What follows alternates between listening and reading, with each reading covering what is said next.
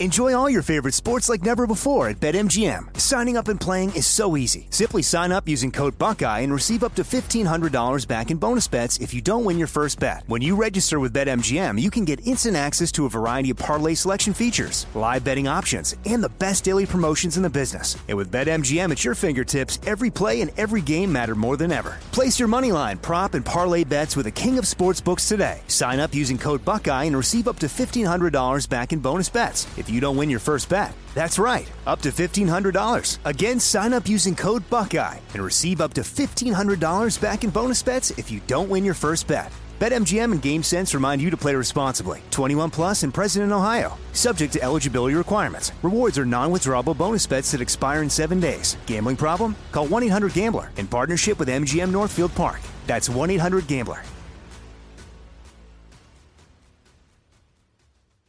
This is your moment, your time to shine, your comeback. You're ready for the next step in your career and you want an education employers respect. So you're not just going back to school, you're coming back with Purdue Global. Backed by Purdue University, one of the nation's most respected public universities, Purdue Global is built for people who bring their life experience into the online classroom. Purdue Global, Purdue's online university for working adults. Start your comeback today at purdueglobal.edu. From BBC Radio 4, Britain's biggest paranormal podcast is going on a road trip. I thought in that moment, oh my God, we've summoned something from this board. This is Uncanny USA. He says, Somebody's in the house, and I screamed. Listen to Uncanny USA wherever you get your BBC podcasts, if you dare.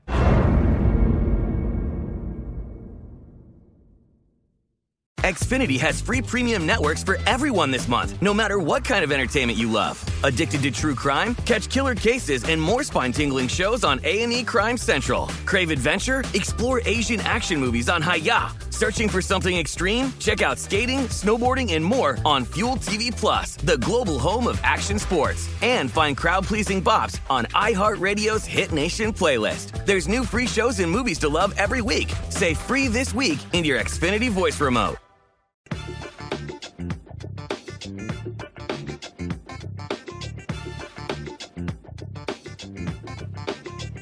Folks, Black Star Network is here. Oh no country. I'm real uh, revolutionary right now. Support this man, Black Media. He makes sure that our stories are told. thank you for being the voice of Black America, Roland. I love y'all. All momentum we have now, we have to keep this going. The video looks phenomenal. See, this difference between Black Star Network and black-owned media and something like CNN. You can't be black-owned media and be scared. It's time to be smart. Bring your eyeballs home. You dig?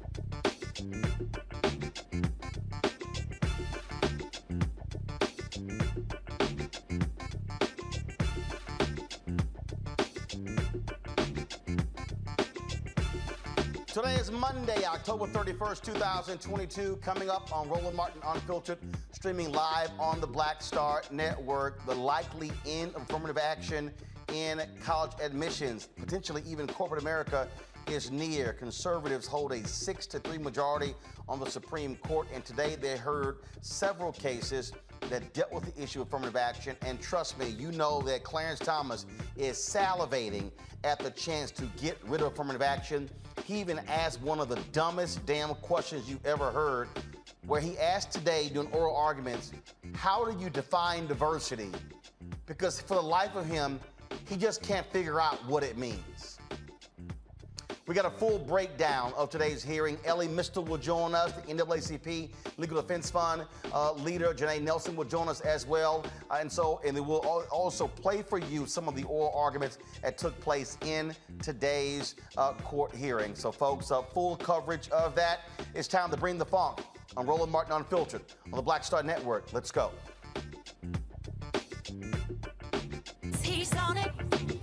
Whatever it is,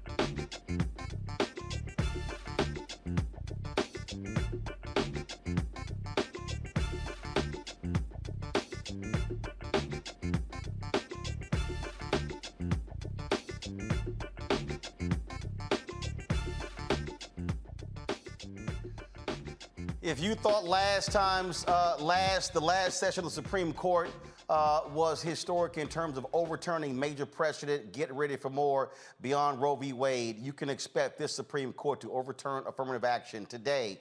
In oral arguments, uh, they heard uh, cases dealing with affirmative action in college admissions.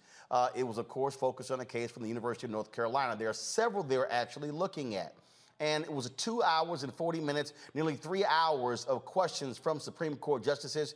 And as you can expect, you had Justices Clarence Thomas, Sam Alito, the right folks on the right really focused on uh, trying to get rid of this idea of the importance of diversity, of the importance of ethnicity in college admissions. Uh, you can hear it in their questioning. You can hear it uh, in uh, their statements. Uh, and Clarence Thomas, who normally doesn't ask any questions, oh, you know, he was salivating uh, today. He has long wanted to get rid of affirmative action. Why? Because the self-hating black man that he is doesn't didn't know how to have any self-esteem in fighting back against white students who accused him of only getting into Yale because of affirmative action. Frankly, he should have learned how to tell them to go to hell. But ever since then, he has been whining and crying about oh how it just hurts the esteem uh, of minority students. No, it actually hurts his lack of self-esteem but that's what you're actually dealing with. And so, uh, what I want to do, folks, is uh, first off, uh, I want to play you some of the sound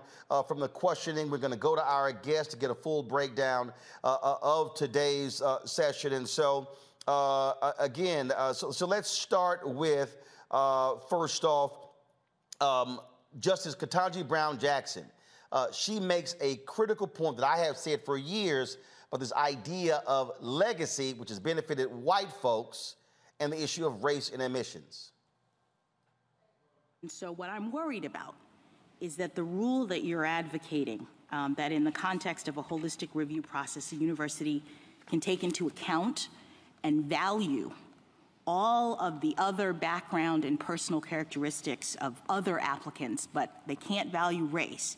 What I'm worried about is that that seems to me to have the potential of causing more of an equal protection problem than it's actually solving. And the reason why I get to that possible conclusion is thinking about two applicants who would like to have their family backgrounds credited in this applications process, and I'm hoping to get your reaction to this hypothetical. The first applicant says, I'm from North Carolina. My family has been in this area for generations since before the Civil War, and I would like uh, you to know that I will be the fifth generation to graduate from the University of North Carolina. I now have that opportunity to, to do that, and given my family background, it's important to me that I get to attend this university. I want to honor my family's legacy by going to this school. The second applicant says, I'm from North Carolina. My family's been in this area for generations since before the Civil War, but they were slaves and never had a chance to attend this venerable institution. As an African American, I now have that opportunity, and given my family, family background, it's important to me to attend this university. I want to honor my family legacy by going to this school. Now, as I understand your no race conscious admissions rule, these two applicants would have a dramatically different opportunity to tell their family stories and to have them count.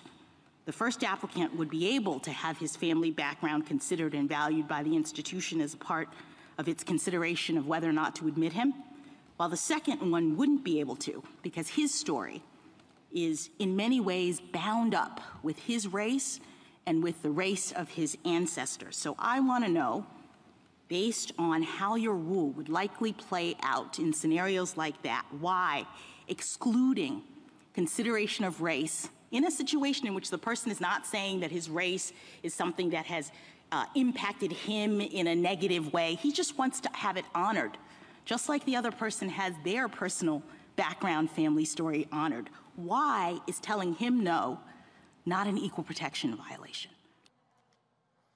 All right, folks. Now, if you want to hear something that's just dumb, listen to this black man, Clarence Thomas, go, What's diversity? I've heard the word uh, diversity quite a few times, and I don't have a clue what it means.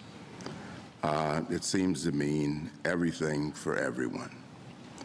Uh, the, and I'd like you first, you did uh, give some examples in your opening remarks. But I'd like you to give us a specific definition of diversity in the context of the University of North Carolina. And I'd also like you to give us a, uh, a clear idea of exactly uh, what the educational benefits of diversity at the University of North Carolina uh, would be. Yes, Your Honor. So first, we define diversity the way this court has in its court's precedents, which means a broadly diverse set uh, of criteria that extends to all different backgrounds and perspectives and not solely limited to race. And there's a factual finding in this record, PEDAP 113, that, that there are many different diversity factors that are considered as a greater factor in our admissions process than race. All right, folks, uh, that was more to, to Thomas's answer there at the end there. He was kind of like, well, I, I still just don't quite understand, um, you know, how do you actually define diversity? It was just, it, it's really nonsensical. I don't know how you could go through this many years in the past 40 years of life and not be able to actually define diversity uh, when it comes to college admissions. I want to bring in uh, folks uh, right now who, uh, who are, joining us, our guests, uh, to unpack uh, what took place today. Elie Mystal, he is, of course, the uh, justice correspondent uh, with uh, the nation. Glad to have Elie here. Trust me, uh, I'm surprised Elie actually has hair because I thought he was going to be pulling all of it out. Uh, listening to those oral arguments today. I did as well. Trust me, it was crazy. Rakim Brooks is president of the Alliance for Justice. Glad to have him uh, and also Janai Nelson. She is the president and director counsel of the NAACP Legal Defense uh, and Education Fund. And glad to have all three of you here. Um, Elie, I, I want to start with you. Uh, you'll be the pace setter. Uh, I hope um, Rakim and Janai uh, can keep up with you being the pace setter. Lord have mercy. Um, obviously, uh, I saw your tweets uh, and it was just nonsensical as you listen to the questions from folks on the right, uh, especially Clarence Thomas. Yeah, so I want to take the first uh, whack here at Uncle Thomas, right? Because he got an answer to his question. In fact, he got three answers to his question. First, the, the lawyer Ryan Park, which you uh, surfaced, um, the Solicitor General of North Carolina, he said that the reason why we need diversity is because studies have shown, and this is this is a fact in the record, um, that people learn better, feel better, and actually perform better when they don't feel like tokens. When there is a critical mass of other um, uh, minority students, they learn better and actually do better in school. So that's one answer. Thomas didn't like that because he said he doesn't like to talk about feelings which is interesting because his entire bio- autobiography is basically how bad he felt at Yale Law School being the only black person there. But all of a sudden, now that he's on the Supreme Court, he doesn't care about feelings anymore. Okay. Second answer was from U.S. Solicitor General Elizabeth Prelogar. She said that one of the big benefits of diversity is that it's a pipeline to all of the other institutions in our country. Prelogar was there specifically to talk about the military. And she said diversity in the service academies is a big way that they can have a diverse officer corps, and that as leaders of men, that has more legitimacy when the officer corps is as diverse as the enlisted men. Thomas didn't have an answer for that, didn't like the answer for that. So he asked a third time, and he got a third answer from Harvey Waxman, the lawyer for Harvard University. He said that there are studies, and again, this is just factually in the record, that shows that when you are have like an investor group that is made up of diverse people, they literally make better decisions. And we know they make better decisions because they make more money like stock traders who trade stocks within a diverse environment make more money because diversity um, cuts against the groupthink um, that can happen in non-diverse places. So Clarence Thomas actually got three answers to his argument. He didn't he didn't accept any of them, and I think from that we can infer and intuit that Clarence Thomas wasn't really asking a question. He was he was spouting a right wing narrative that he's been told about and was simply parroting that white wing narrative through his questions um, at the bar today. Janai, uh, anyone with uh, any basic understanding realizes that uh, that, and you heard it in the arguments today, uh, that you still have uh, a lot of a lot of white folks being admitted. Uh, it has not been the cure for admissions, but the fact is, they also made clear you get rid of racial admissions, college admissions will be even wider than it is uh, right now. And then I heard all the different justices keep kept bringing up religion, and they wanted to bring up, well, well, how do you designate somebody who's from, I think it was Kavanaugh, from Jordan or from some some other country? Uh, and, and then one that got me was when the attorney said, oh, sure, you can give points if somebody is the child of an immigrant, but you can't give points if they are a descendant of slaves. Uh, just your assessment of what you heard today uh, in the Supreme Court. Listen, I heard a lot. It was a five hour argument. Um, it was a very difficult argument to listen to because of all the reasons you suggest. There were lots of um, questions that weren't really questions, that were subversive messages to the justices and to the public, kind of tipping the hand of the justices you know, it, it, it, it conflated so many issues when there were questions about what does diversity mean and what benefits uh, does it confer. And my response, which, you know, I think some of the oralists did point to, is that the court has already answered those questions, right? The court, John Powell in particular, in the Bakke decision in 1978, which is the first decision where the Supreme Court upheld race consciousness in higher education admissions, said that it is, it is incredibly important for the students in our schools of higher education to learn alongside students that reflect the diversity of this nation. When John Powell wrote that, he was speaking about the racial and ethnic diversity of this country. He wasn't talking about, you know, religion or or athletics or playing squash or cricket or crew, like Justice Gorsuch wanted to mention many times today. he was specifically talking about the racial and ethnic diversity that makes this country so rich and that has such a complex past because of the history of enslavement, because of the history of racial subjugation, Jim Crow laws, and the what what nobody seemed to acknowledge, perhaps just Justice Sotomayor, the ongoing present racial discrimination that still pervades our society. Everyone seemed to talk about it like this was something in the ancient past and we were just still trying to take account of it today. No, the reality is black, white, Latino, Asian, indigenous persons live lives in this country that are influenced by race today. And that acknowledgement was not recognized in that argument. And it was as if there was an elephant in the room that nobody wanted to talk about. Um, it, it, was indeed um, striking uh, to, to, to listen to the questions, uh, Rakim, and, and, and uh, Janai made mention of Gorsuch talking about squash players and and whatever the hell that was. I I literally have no idea what the hell where he was going with that. And, and then and then I love how he goes, well, let me ask the hypothetical. And then the lawyer goes, well, he wanted to hear, well, I know it's a hypothetical. And I'm sitting there going, Gorsuch, we don't need hypotheticals. We've got actually real data. We've got real examples. And, and, and it was this, this sort of this esoteric, you know, pie in the sky. Oh my goodness! I mean, even Alito, uh, you know, with um, with, uh, with, with with his questions as well. Uh, and so it, it, it, was it was just crazy to me to listen to them because it is as if they are just utterly clueless with how white our main institutions are. Um, they, they, were, they were going on and on about why do you have to have a box, even though the attorney said um, it's not, that's self reporting. It's not like we are determining everything by the box.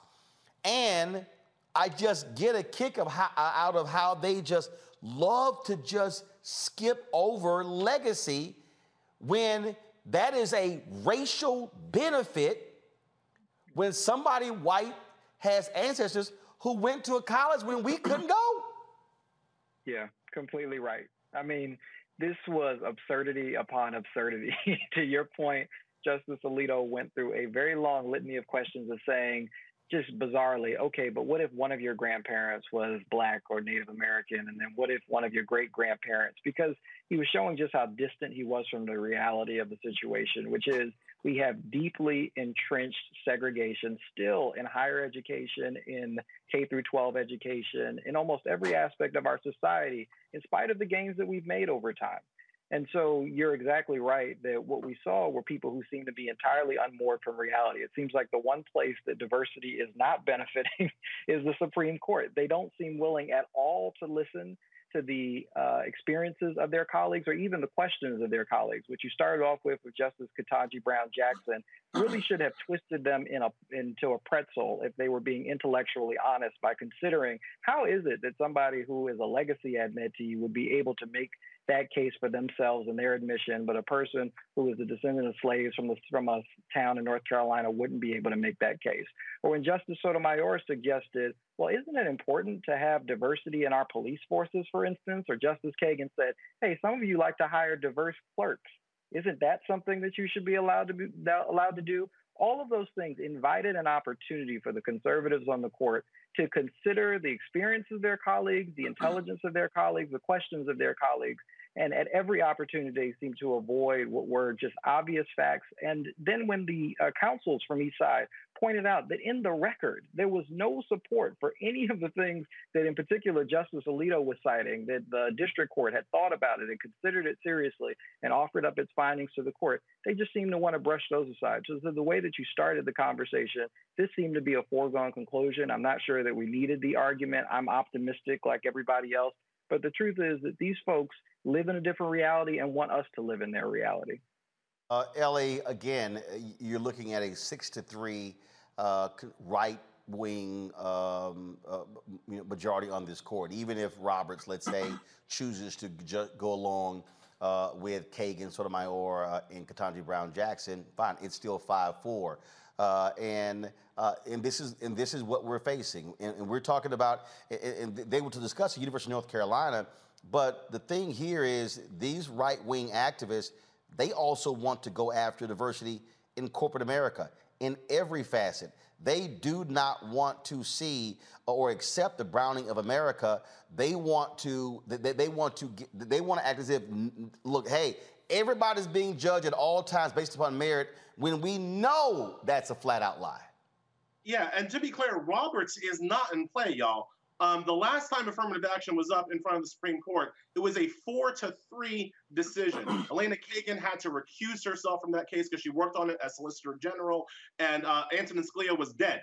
Um, and they hadn't replaced him yet with who would become Neil Gorsuch. That was a four to three decision upheld mainly by Anthony Kennedy and uh, uh, affirmative action was held, upheld mainly by An- Anthony Kennedy. In the intervening years, in the six years since the last time affirmative action was up in front of the Supreme Court, Kennedy has been replaced by Brett Kavanaugh. Ruth Bader Ginsburg has been replaced by Amy Coney Barrett, and uh, Antonin Scalia has been replaced uh, by Neil Gorsuch. So that's how you get to six three. The three people who dissented last time, Roberts, Thomas, and Alito, they're all still there. So this is going down. One thing I really want to bring up, though, is uh, the, the, the, the thing that should have been at the heart of this case um, discrimination against AAPI students, against Asian American students. The arguments from the white conservatives was that affirmative action somehow um, disadvantages um, Asian American students. But at the Supreme Court, they actually didn't have an argument for that when you looked in the North Carolina situation, um, they literally, North Carolina admits a higher percentage of applicants who are Asian American than they do of, of African American applicants, causing Ryan Park, the Solicitor General, to say that would be a peculiar result if you thought North Carolina was discriminating against Asian Americans. And in the Harvard context, there actually is some evidence that Asian Americans are discriminated against in, in a particular score that Harvard uses um, to grade people. But they made no argument for how Harvard's use of that score, which, by the way, I think is trash. I think Harvard should not use this particular score that discriminates against Asian American students. But they made no argument for how that score is the fault of Harvard admitting black students, because it's not. So, like the actual the actual harm here, if there was a harm, wasn't even surfaced by the white by the white conservatives in their uh, you use the word salivating Roland um, in their in their salivation in their dripping salivation to overturn affirmative action they actually ignored the Asian American students they were allegedly representing. As I've said on this uh, uh on this particular issue of the AAPI students you lie down with the dogs you're going to wake up with fleas. Once you let white conservatives co-opt your argument guess what? what? What happens today is what happens to you. You actually don't get your day in court because the white conservatives are going to take that day away from you and make their own arguments for their mediocre children getting into school. And uh, Janai, the, the, the, point there in terms of them not addressing it, and I got to remind people, um, the Mississippi court case uh, that resulted in the Dobbs decision, that case did not ask for Roe v. Wade to be overturned. They chose to go further.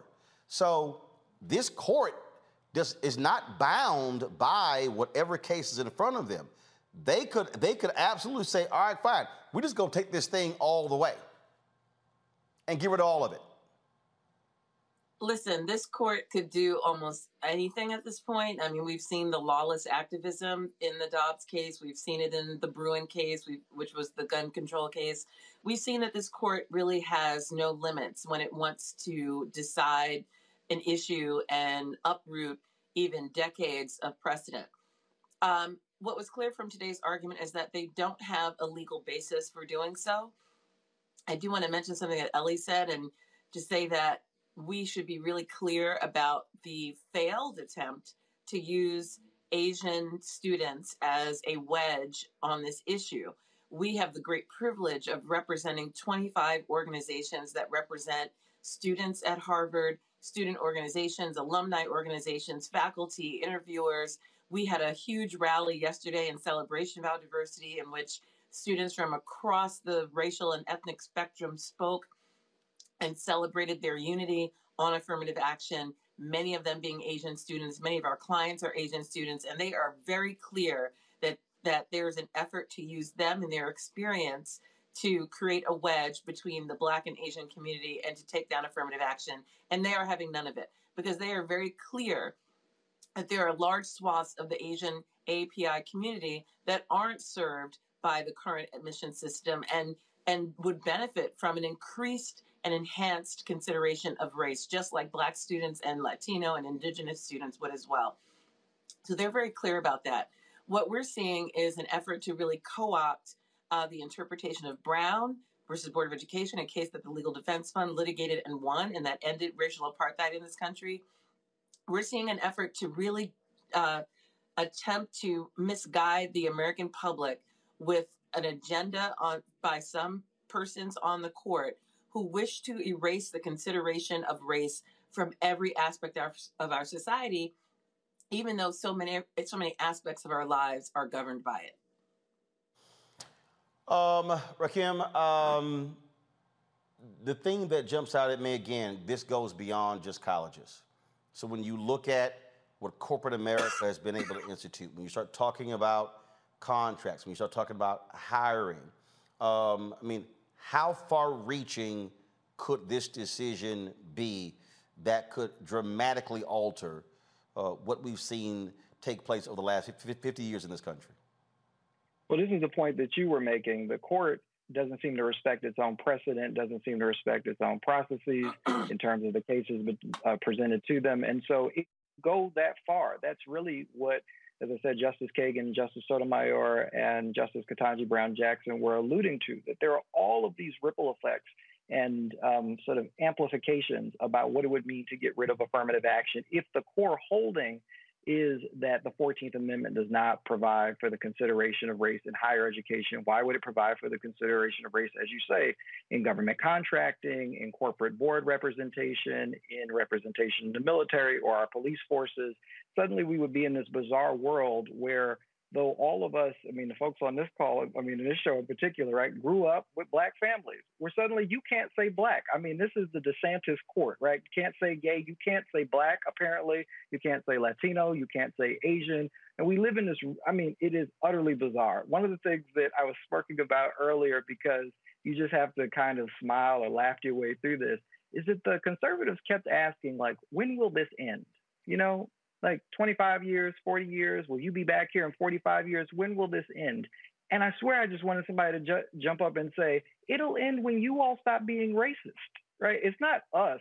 I mean, people of color in this country that want affirmative action to continue in perpetuity because we like it. It's a reflection of our lived experiences that in fact the institutions that are set up, as Justice Kagan said, to promote leadership in the society have historically excluded folks, and as Janai was saying earlier, continue to exclude people of color. And so, yes, this will have wide ranging implications throughout the society, and we shouldn't think that this is just about a few black kids getting into Harvard.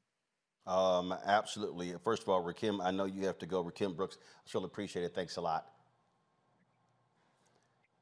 I'm going to go back to uh, Janai and Elie uh, on this right here, and, and th- that that that thing for me right there, Janai, was just. You know, uh, I mean, you know, we had a 25 year limit. You're right. Like, when is this going to end? And, and you're sitting here going, um, do we actually live in the same world?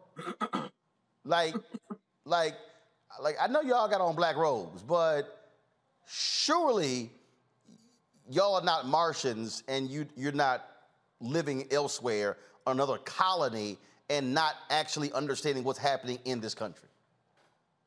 Yeah, you know, Roland, what what really struck me was uh, Justice Alito at some point said in response to Elizabeth Prelogar, who did a phenomenal job advancing um, some very important arguments in support of affirmative action. She's the Solicitor General who argued. But he said to her when she was talking about the legacy of racism in this country, when she was talking about the importance of, of, of what this would mean if we were to dismantle this very modest intervention to diversify uh, the, the uh, class of students who enter college and higher education. And he said, Well, this, what about the workplace? It sounds like you want to do this everywhere. And, and what was really clear was that this very, again, modest intervention in higher education is the only place that we are meaningfully addressing the lack of diversity in a variety of places in our society. If we were doing it right K through 12, we wouldn't need affirmative action on this scale as we have it now. If we were doing it right in, in, in workplaces, we would need to make sure that we had the theater of affirmative action in higher education in order to produce the diverse leadership in this country in every single industry right? We act as if we if we took the training wheels off diversity would be this naturally occurring thing and we know that that's not the case because racism exists because the ongoing vestiges of historic racism persist and they have caused intergenerational harms and intergenerational inequities. That's what it is and the fact that we aren't confronting the reality of that allows justices to make very outlandish comments and and and ask questions that have no basis in reality and no basis in fact. What we're doing now with race conscious admissions in higher education is but a drop in the bucket to address the inequities in our society that cleave on racial lines. Uh, Elie, uh, you know, when, when you when you look at um, and, and and look, I get Amy Coney Barrett, Gorsuch, Kavanaugh, Alito, Roberts, um, but but but I have absolutely complete and utter disdain uh, for Clarence Thomas, and, and and I go back to when he was at Yale, dude. Your problem is you had Enjoy all your favorite sports like never before at BetMGM. Signing up and playing is so easy. Simply sign up using code Buckeye and receive up to $1,500 back in bonus bets if you don't win your first bet. When you register with BetMGM, you can get instant access to a variety of parlay selection features, live betting options, and the best daily promotions in the business. And with BetMGM at your fingertips, every play and every game matter more than ever. Place your moneyline, prop, and parlay bets with the king of sportsbooks today. Sign up using code Buckeye and receive up to $1,500 back in bonus bets if you don't win your first bet. That's right, up to $1,500. Again, sign up using code Buckeye and receive up to $1,500 back in bonus bets if you don't win your first bet. BetMGM and GameSense remind you to play responsibly. 21 plus and present in Ohio. Subject to eligibility requirements. Rewards are non-withdrawable bonus bets that expire in seven days. Gambling problem? Call 1-800-GAMBLER in partnership with MGM Northfield Park. That's 1-800-GAMBLER.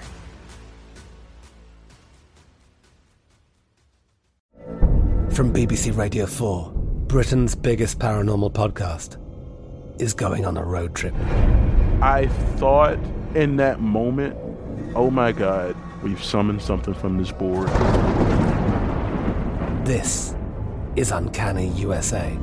He says, Somebody's in the house, and I screamed. Listen to Uncanny USA wherever you get your BBC podcasts, if you dare.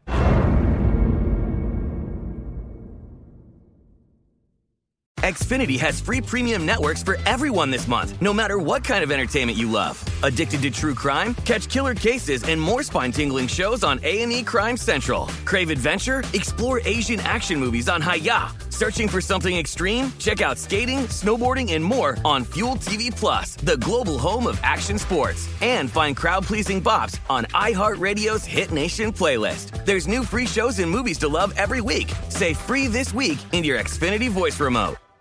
Are you still searching for your perfect place to call home? Well, now is the time to buy at Fisher Homes. If you're looking to move in before the end of 2024, May could be your last opportunity to start building your dream home and close before the year's end. If you're hoping to move in even sooner, Fisher Homes also has homes that are move in ready and waiting for you, where you can start enjoying the benefits of homeownership even faster. Schedule your personal tour with a new home advisor today at FisherHomes.com and make this spring the season you find your perfect home sweet home. No self-esteem. If a white student, and it happened to me, oh, you only at Texas A&M because you're from action, go to hell. I didn't give a damn what they thought. His real problem is that, oh my God, they made me feel so bad. And he's given numerous speeches how all minority students are just so burdened because somebody white thinks they got there unfairly. And it's like, dude, that was you. That was your self, lack of self esteem. I ain't had that problem.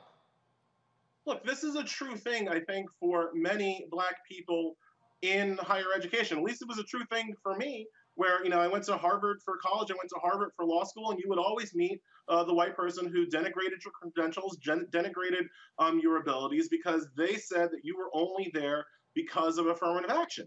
It's annoying. I didn't like it. That is not a reason to upend one of the most successful social policies in American history. My personal dislike of low achieving white folks who I could standardize test into the ground, um, thinking that they had one over uh, of me on affirmative action, that was an annoying part of my education. That cannot be the basis on which to upend this entire policy because people need to remember, and I feel like even a lot of times black people don't understand how affirmative action actually works, right? We're not talking about, oh, if a black person scores 100 points less on a test or gets a, you know, one point less on the GPA, they get in anyway because they're black. That's not how it works. That's not how it works at any of the schools that we're talking about. How it works is that in, as, as the, Supreme Court justices, the liberal ones kept saying, in a whole understanding of a person's application, if race can be one factor among many. I think Ketanji Brown Jackson mentioned that at Harvard, you're talking about 40 different factors that an admissions committee looks at while building their class, right? So, for it, the, the story that I like is um, I went to this super preppy high school on Long Island, right? Um, three kids um, from my high school got in to Harvard. All three of us were in the top 10, 10 of our class. So there's that, right? The qualification bar was met for all of us. I happen to be really good at standardized testing. Um, a white girl in my class happened to be really good at field hockey. Um, white a boy in my class happened to be a, a world class pianist. Those were the factors that they looked at. How is for some other kid, let's say that didn't standardize test as well as me, how is um, their kind of achievement how is not looking at whether or not they achieved what they achieved while being black, while overcoming systemic racism, while over, overcoming systemic housing discrimination? How is that achievement not at least equal to the achievement of a person being good at field hockey? It's ridiculous that we're literally at the cusp of the Supreme Court saying, because remember, the court, nobody orders any university to use affirmative action. Nobody, that's not an order. Can't, it couldn't be a constitutional order right? So we're all we're saying is whether or not they're allowed to, and it's ridiculous to me that we are at the cusp of the Supreme Court saying that of everything you can look at in terms of a college applicant, their their their background, who their parents are, how much money they make, whether or not they can play the flutes, you can look at all that, but you can't know if the person is black or Hispanic. That's what the Supreme Court's about to say, and it is a dumb argument. Well, and this is, Janai, uh, a final question for you, and very simple. This is all because what the right has done is they have consistently and loudly denigrated, demonized, and flat out lied about uh, affirmative action in college admissions in other in other ways. Uh, they have created this this notion that oh my God, we're just taking these people who are grossly unqualified. When fact of the matter is, we saw in the Abigail Fisher case when she was complaining about oh I lost a spot at the University of Texas because of those minorities, and then what happened? It actually came out no boo, some other white people took your spot. And, and, and, at the, and, and that's really that's really the crux of, the, the crux of this you have white people in this country who operate by this view that, oh, I would have had that job if it wasn't for that black person or for that Latino. I, w- I would have had that, I would have had that job. As if for them it is a birthright for that job to, to go to that particular school. And, and that's really what, what, what we're dealing with here. It's this idea that how dare I now have to compete and I should be able to ignore the issue of race. Oh, except with legacy, if I can use that one and I can get in because of my grandmother, my grandfather, that's great. Oh, I'm sorry. Yeah, your grandfather, grandfather, grandmother couldn't go. Uh, that's really not my problem. Yeah, what you're describing is a racial entitlement, and that that's a phrase that has been used against Black people. But what we're seeing now and what we've seen, frankly, throughout history is this idea that everything in this country was built for the benefit of white people and other ethnic and racial groups get in where they fit in or try to get whatever they possibly can at the margins, but that there is a default that all opportunities, all privileges should be enjoyed and therefore the taking by white people in this country without recognizing that in order for us to survive as a multiracial, multi ethnic democracy, we can't continue to think of things in this way. If I had a dollar for every time one of the justices or the petitioners in this case use the term zero sum, I'd be rich. They throw that idea around that this is a zero sum calculus. If you get, then I don't. If if this seat goes to someone, then it's not for me. That suggests that one, you are entitled to it, and two, that we don't all win as a society when we leverage our diversity, when we are educating people to be part of a future uh, electorate and citizenry that reflects the diversity of this country, when the leadership of this country benefits from our diversity in terms of its thinking, its innovation, its creativity. If you look at the array of amicus briefs in this case, of various industry leaders and thinkers and researchers and scientists and historians talking about the benefits of diversity in higher education, it's clear that we will be shorting ourselves if we get rid of this, you know, again, modest intervention to have more diversity in higher education. Not even enough, not even really where we should be. So, you, what you describe is what has been a, an animating factor when it comes to so many ways to end inequality in our society, and that is this feeling that somehow we're taking something away from someone as opposed to investing in the future of our country. Final comment. Yeah, 100% I agree with Janai. Um, I think the, the, the final thing I want to leave people with is, is, the, is the reality that even when the Supreme Court overrules affirmative action, tries to take away affirmative action, we're still going to have race consciousness in admissions at the top schools because schools like Harvard, schools like UNC, schools like Michigan, they're going to try to find a way. They'll do it through the essays. Well, you'll write down, oh, I had this really interesting experience being black at my you know and at my high school right and universities will try to look at that to try to have a diverse class because diversity is such an educational benefit that they need to harvard knows that it can't compete for the best white students if they present them with a class that's 85% white. They know that the best white students won't want to go to Harvard if that's what Harvard becomes. So the best schools will find a way. It's that next cut down. It's that next tier down. It's the you know the football factories um, and the SEs. It's those schools um, that are going to use this as an opportunity um, to ignore diversity, and will see their uh, racial representation in their classes plummet. Again, that's not me extrapolating. That is facts that were in the record um, that these six conservative justices tried very hard for five hours to completely ignore. Janai Nelson, Elie Mystal, we appreciate you, you joining us. Thanks a lot. Thank you for having me. All right, folks, got to go to break. We come back. I'll chat with, but with my panel about this issue uh, right here on Roland Martin Unfiltered on the Black Star Network. Don't forget, folks, if you're watching on YouTube, Facebook, uh, Twitch, Instagram, hit the like button, the share button. Uh, YouTube, we should easily be way past a thousand likes by now. So I see y'all commenting like crazy, uh, but go ahead and hit the like button as well. Uh, I see uh, what 498 likes. Nah, not good enough. We should be way over a thousand. So when I come back from the commercial break, we should actually be there.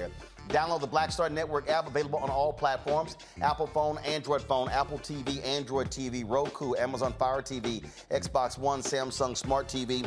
Also, please join our Bring the Funk fan club.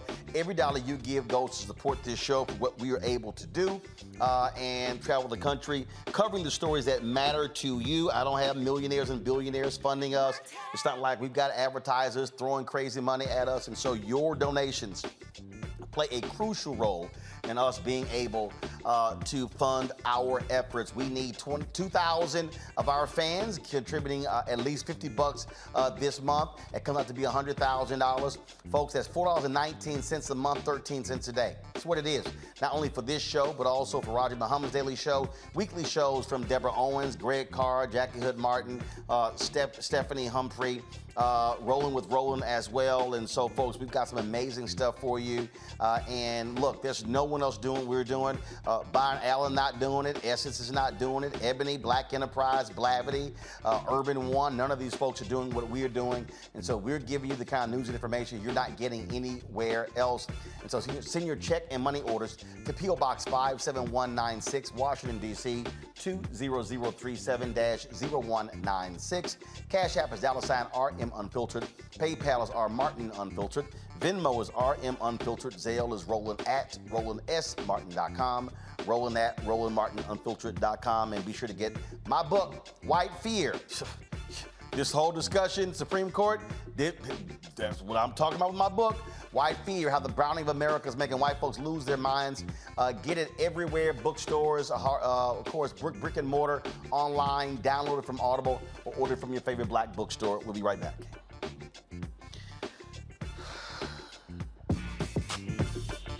When we invest in ourselves, our glow, our vision, our vibe, we all shine.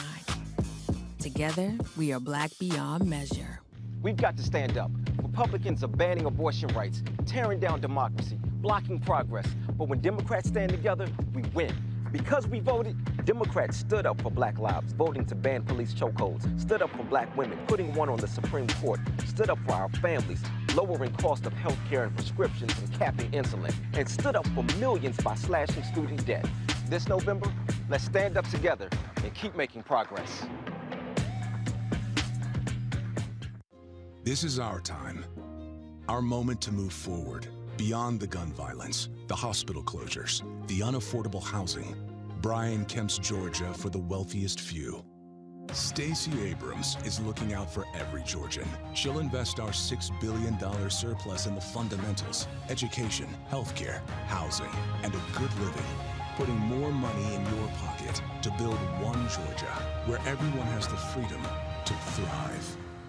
When we invest in ourselves, we all shine. Together, we are black beyond measure. You know what's on the ballot.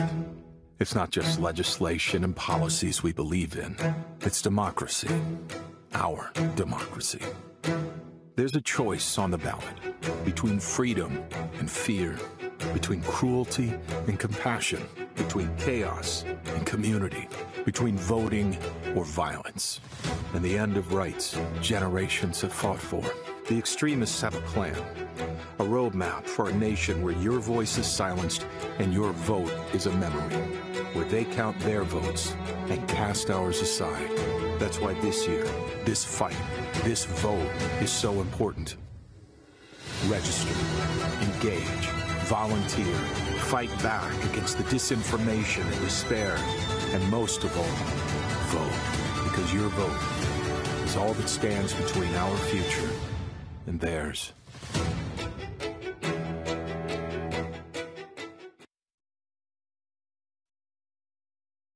On a next, A Balanced Life with me, Dr. Jackie. Being of service to others is one of the greatest callings in life. But being there for someone else in their time of crisis is a whole new level, and you have to bring courage, commitment, and strength. On our next show, we meet two real life angels who were thrust in the midst of caregiving and without warning.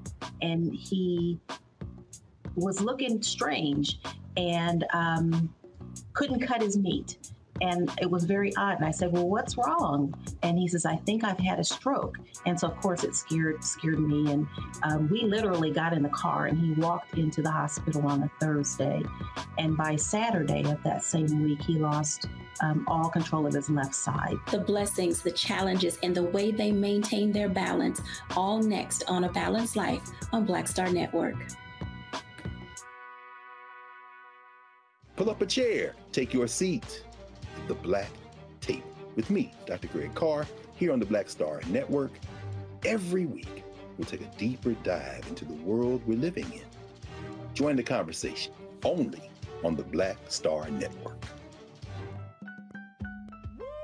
We're all impacted by the culture, whether we know it or not. From politics to music and entertainment, it's a huge part of our lives, and we're going to talk about it every day right here on The Culture with me, Faraji Muhammad, only on the Black Star Network.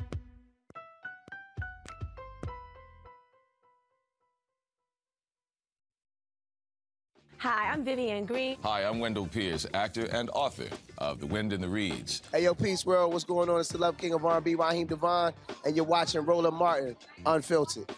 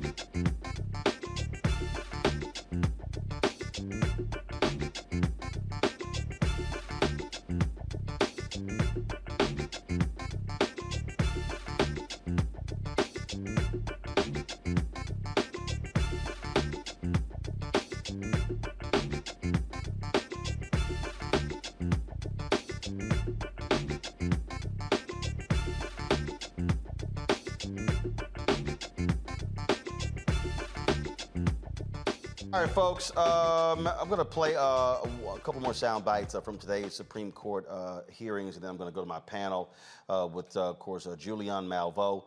She, of course, is Dean of College of Ethnic Studies at California State University, LA. Dr. Jason Nichols, he's the Senior Lecturer, African American Studies Department, Department, University of Maryland, College Park. Lauren Victoria Burke, she writes for the NNPA and the GRIO. Um, let's let's play uh, another bite from Judge Ketanji Brown Jackson from today's. Enjoy all your favorite sports like never before at BetMGM. Signing up and playing is so easy. Simply sign up using code Buckeye and receive up to $1,500 back in bonus bets if you don't win your first bet. When you register with BetMGM, you can get instant access to a variety of parlay selection features, live betting options, and the best daily promotions in the business. And with BetMGM at your fingertips, every play and every game matter more than ever. Place your money line, prop, and parlay bets with the king of sportsbooks today. Sign up using code Buckeye and receive up to $1,500 back in bonus bets if you don't win your first bet. That's right, up to $1,500. Again, sign up using code Buckeye and receive up to $1,500 back in bonus bets if you don't win your first bet. BetMGM and GameSense remind you to play responsibly. 21 plus and present in Ohio. Subject to eligibility requirements. Rewards are non-withdrawable bonus bets that expire in seven days. Gambling problem? Call 1-800-GAMBLER in partnership with MGM Northfield Park. That's 1-800-GAMBLER.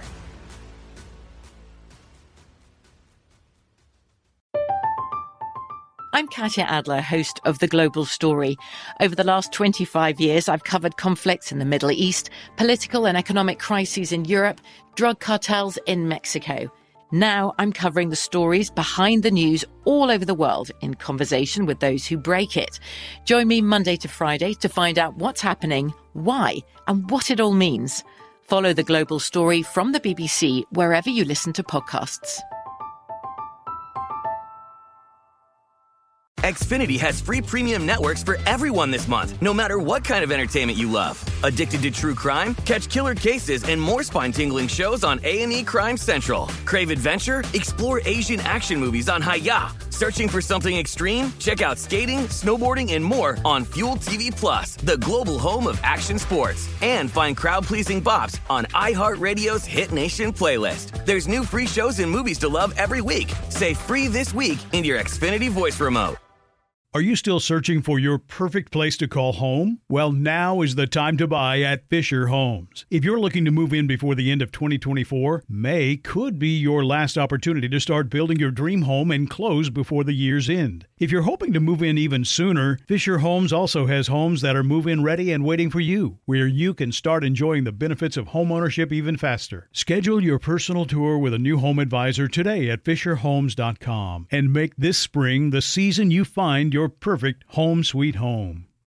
Uh, Supreme Court oral arguments. I think we have to understand whether race is being used in this context to give rise to an actual concrete particularized injury that would give uh, the members of your organization standing to challenge the use of race in this context. And so I've been struggling uh, to understand exactly, this is sort of uh, where Justice Sotomayor was coming from. I've been struggling to understand how race is actually factoring into the admissions process here and whether there's any actual redressable injury that arises. So, can you help us with that? Um, figuring out how exactly does UNC's system work in terms of the use of race? Well, and how your members are being harmed by that. So let me start with the legal question, which is concrete injury. Gratz establishes that, that, that the denial of an opportunity to fairly compete for admission when one of the factors that's used is racial classifications is sufficient to create concrete injury. Except There's no Gratz dispute. was a, Gratz was like a set aside. It was a specific set of circumstances. You could see there that the race factor was creating an unequal playing field because of the way in which the program was structured. Here, I don't really see that happening because no one is, first of all, the university is not requiring anybody to give their race at the beginning. Um, when you give your race, you're not getting any special points. It's being treated just on par with other factors in the system. No one's automatically getting in because race is being used. There's no real work that it's doing separate and apart from the other factors in any different way, like it was in Gratz.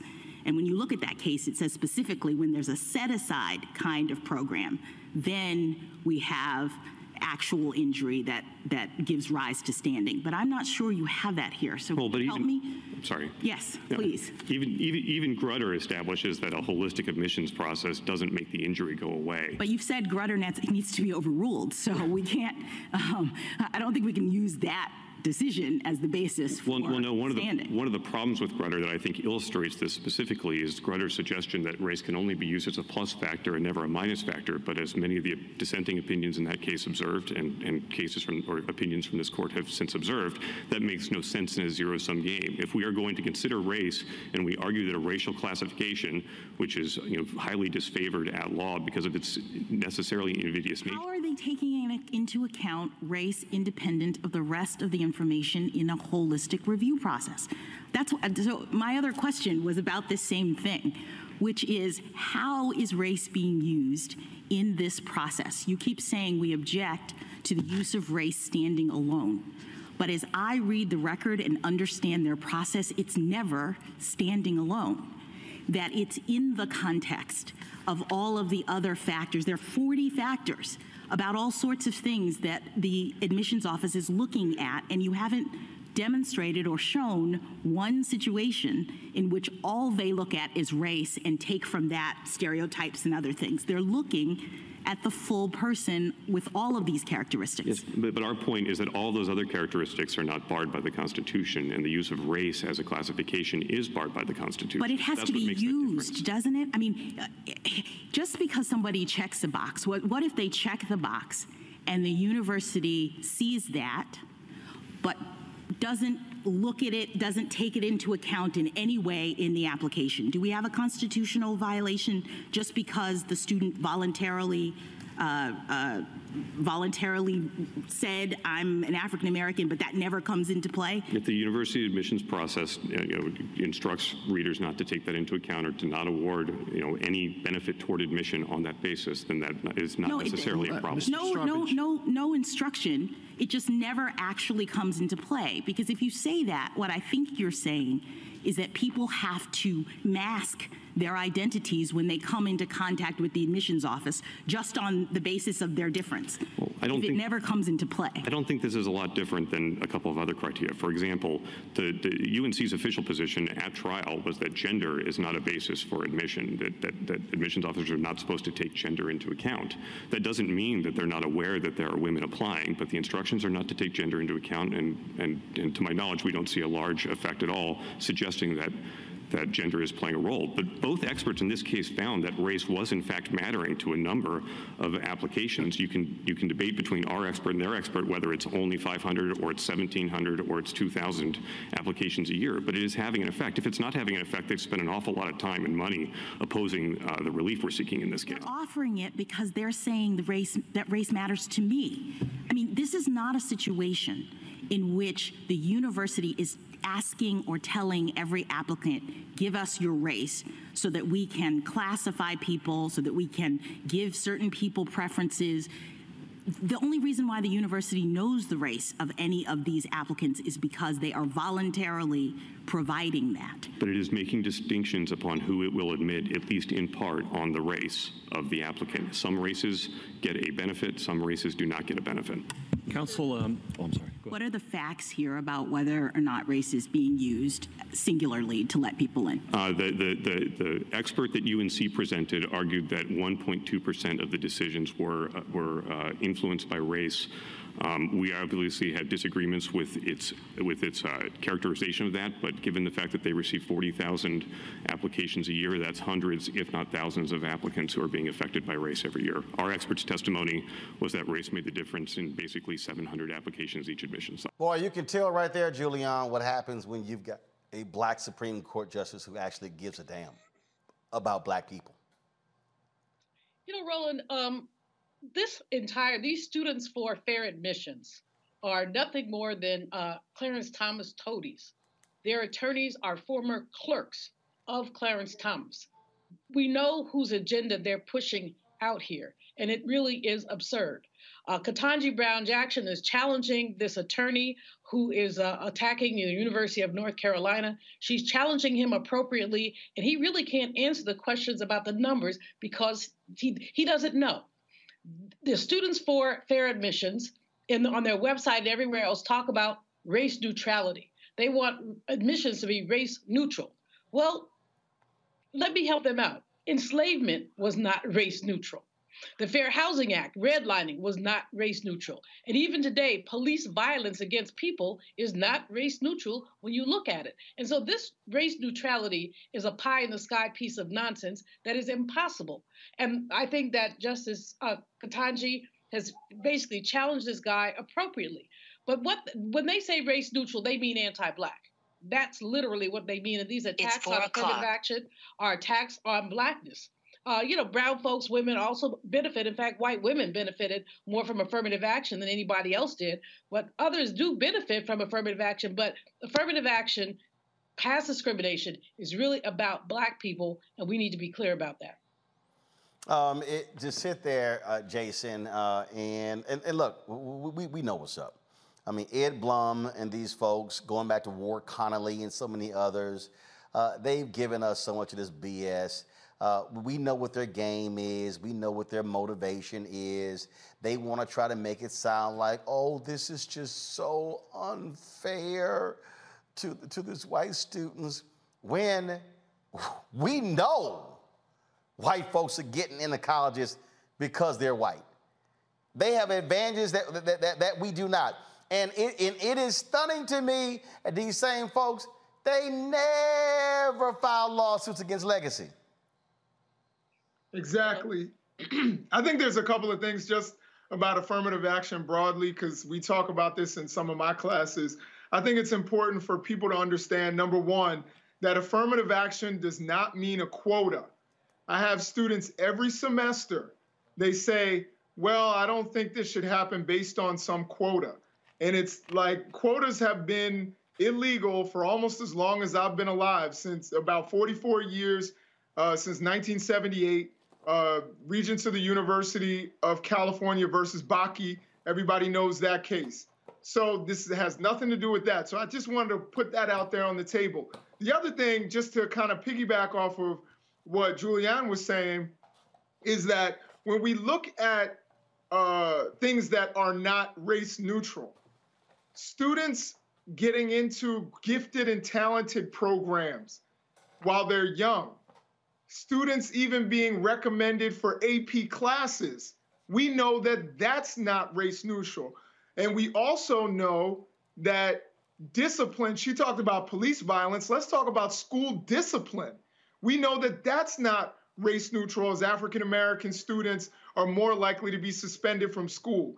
Now, should the, you know, there there's certainly, you know, when we're talking about the personal injury, which is something that uh, Supreme Court Justice uh, Ketanji Brown Jackson just pointed out, we have to remember that there really isn't one, as I think Elie Mystal also pointed out. The fact that they that uh, at Harvard and at the University of North Carolina that Asian students are overrepresented, whereas African American students in a lot of these universities are underrepresented or just reaching that kind of a threshold. We can talk about some universities like the University of Mississippi, which 50% of high school graduates in the state of Mississippi are black, but only 13% of undergraduates at the flagship university, Ole Miss, are black. So there's got to be some sort of disconnect there, and there's got to be some way to address it. If you have a better way of addressing it, then suggest that. But we've had affirmative action. It's made some changes, and it's certainly helped in the workforce. And I think Julianne was also correct to point out the fact that women, white women, have been the primary beneficiaries. But of course, you know, what we've seen with Abby Fisher, you know, or uh, or uh, Gratz and Grutter, they all wanted to close the door behind them. But at the same time, you know, white women have been the major beneficiaries. And I'll just say this one last point, and that is uh, what you said, Roland, about Clarence Thomas is so important. Clarence Thomas has this thing on his, this chip on his shoulder about getting in on affirmative action. Number one, you would think conservatives would love affirmative action. It gave him Clarence Thomas and it gave him Ben Carson. You know, both of them are beneficiaries of affirmative action. But somehow they, they still don't like it, despite the fact that their favorite black folks are beneficiaries of it. But affirmative action didn't write any law briefs for uh, Clarence Thomas. He did that. He that only opened the door. He had to walk through it. You know, I hate giving him any credit, but he's the one who matriculated through. So affirmative action, I've never given a student extra points because they were black or, or a woman or Native American or anything like that. They have to write the papers, they have to take the exams, they have to be the ones to do it. Affirmative action only opens a door that was closed in the past. Uh, Lauren, Victoria Burke, you know, of course, there's always an opportunity uh, to hear nonsense from Fox News, and so I want to play this before you actually give your comment. Uh, and uh, I'm sure, uh, I'm sure Harris Faulkner was an absolute uh, beacon of knowledge Uh, on this topic, as former Congressman Doug Collins spoke. So listen to this point out what we've been through in the last year. My wife taught for 30 years, and education is, is something that's been in our family. But you, this diversity is good. Anyone that says conservatives don't like diversity, frankly, doesn't understand what a conservative's heart is. Absolutely. And so when you understand this this breakdown, the, my concern here is that you're taking and telling the whole world, and especially even from the liberal conservatives, that nothing matters. Judged by the content of your character, not the color of your skin. We talk about this all the time. Oh, except here. And it goes back to me as huh. maybe a better idea is what are we doing? Because another angle here is also discussed is, well, they don't have the same advantages of others. And okay, then let's have a conversation about our public education system, mm-hmm. our private education. Let's mm-hmm. talk about the money that goes into uh, poor districts and not going to poor districts. Let's talk about the st- uh, school teachers unions who have been a part of this. Okay, if you want to have this conversation, then let's have this conversation. Don't just put it in. And the way COVID lockdowns exactly. disadvantaged uh, marginalized communities point out. well, I, I, I, I, you, can, always, you can always uh, wait for them to to genuflect back to teachers unions.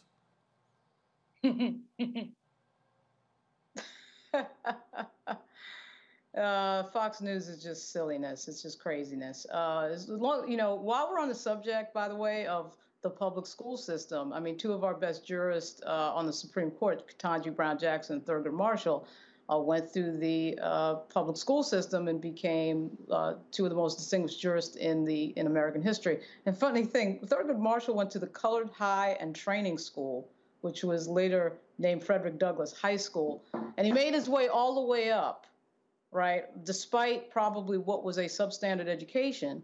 Uh, to become one of the most famous and most uh, storied jurists in American history, because black people have to go through so many more hurdles than everybody else in the society. We've known that for 350 years. Uh, it's so interesting to me that uh, you know people want to obsess, and this guy that Ketanji Brown Jackson, Judge Jackson was talking to, want to obsess about you know race neutral this race. We've never been race neutral in this country. The history of this country has never been race neutral. Affirmative action was an acknowledgement of that. But to be quite frank with you, I don't think we need affirmative action. I think we will do fine without it. Uh, I'll be glad, part of me will be glad when it's gone because, quite frankly, people like Barack Obama, these people we see succeeding that make uh, people like Bill O'Reilly and Sean Hannity very uncomfortable because they're insecure and remind them that they're, in fact, not uh, supreme to anybody, uh, will then be shown that, in fact, uh, affirmative action, their little silly, silly, insecure affirmative action argument, which they've been using for years, that somehow black people get things because we're black, is complete nonsense. It's always, Lauren, always Lauren, even if you here's the whole deal. I, I, oh. even if you get rid of it, they gonna still say it happens. I mean, well, that, right. I mean that's the whole deal. So you don't even. I mean, so the rally is is is it's going to be another thing. And so at the end of the day, this is one of those things where you tell folks, buck up or shut the hell up. That's right. I mean, you're right. It, it will always be another thing, but you got to understand something. And it's so funny to me. Once you get into the school, okay, affirmative action does not take your test. It does not. No, no, no, no, no, no, no, no, no. That's the whole point. They don't want you in the school. You have to do the work. No, and, and they don't want you in the school. So, I mean, this idea that, oh my God, you got an affirmative action, so affirmative action is taking your test. Affirmative action is doing nothing other but, but, but Lauren, Lauren, it ain't about the test. They don't want you in the school. How about this, that? This is, they, they, they don't want you in the school. They don't want you having the contracts. They don't want you having the jobs. This is about white power. This is about power. This is about money. This is about control. That's what this is all about. So, I mean, I'm not, so everything you're saying, we've all made the arguments. They don't care. They don't yeah, want well, to actually see us there. But actually, I think it's you call it white fear. Your book is called White Fear, and that's what this is. It is fear, not only white fear, it's fear of black excellence. It is utter fear and fright of black excellence. So you called it in and your book. Lauren, real quick, close it out before I go, uh, go to break it to my next guest. Nothing's going to stop that. Nothing is going to stop black excellence because once again, we historically have. No, no, no, I, I, no, I, no, I, I, dis, no, I disagree. No, nope, nope. I, that's not going to stop I, one way or the other. I, I, got, I got to go to my next guest, but here's why I'm going to disagree with you on that one. What can stop potential black black excellence? Not having a door opened. That's what can. Reverend Jackson has said this for years. He said, Why have blacks been so successful in basketball? He said, Because the court, no matter where you go in the country, is 94 feet long. It's an equal distance from the free throw line to the goal. The goal is 10 feet high. It's an equal distance, high school and college. From three point line, it's further in the pros, from three point line to the goal. You get five players, I get five players. You get X same timeouts. I get X same timeouts. Rules are published. Now let's play ball. The problem is, outside of sports, on the field, on the court, it's all subjective. So this, so the impact absolutely will be what doors will be closed, what doors will be shut. That, and so, and, and I'm thinking, I'm, and I'm thinking beyond this college discussion. I'm also looking at what they want to do when it comes to corporate America. I want to, in terms of what they're looking at. That's what I'm also looking at as well. And so that's where I'll give, I'll push back on that. It's a question of can you close as many doors as possible to prevent folks from even having an attempt to show excellence? In Texas, they created a race neutral rule, top 10%. The white folks lost their damn minds in Austin Westlake. Well, this is unfair. Our children have to take AP courses, more rigorous. Why must that? Why must they not be admitted automatically to the university, to any public university in Texas? But that student at poor OD Wyatt in Fort Worth, which is a lower SAT score, why does he or she get to be admitted because they're in the top 10%?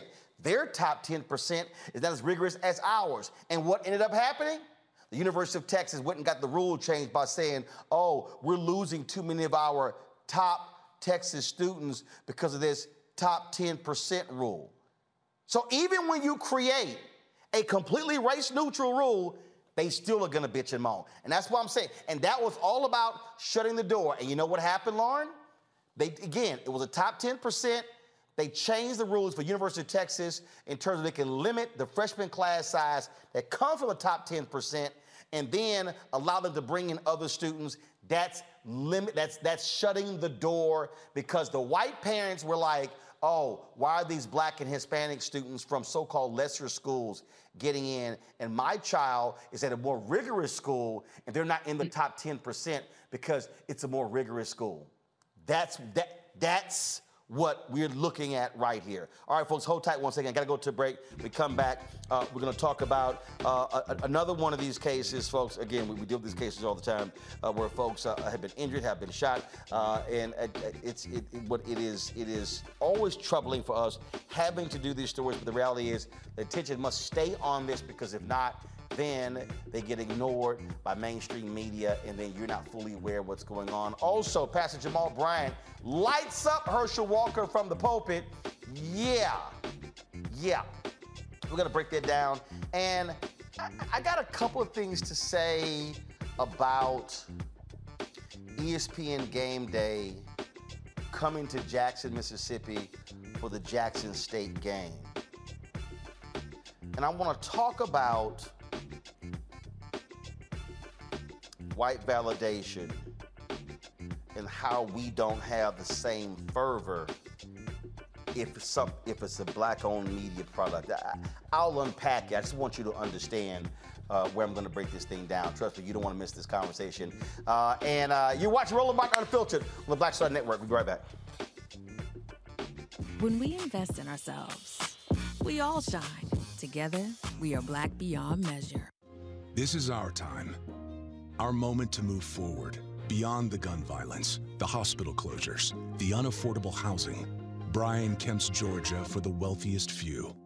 Stacey Abrams is looking out for every Georgian. She'll invest our $6 billion surplus in the fundamentals education, healthcare, housing, and a good living. Putting more money in your pocket to build one Georgia where everyone has the freedom to thrive. We've got to stand up. Republicans are banning abortion rights, tearing down democracy, blocking progress. But when Democrats stand together, we win.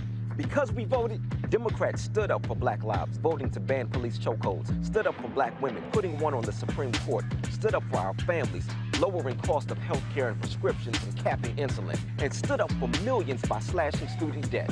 This November, let's stand up together and keep making progress.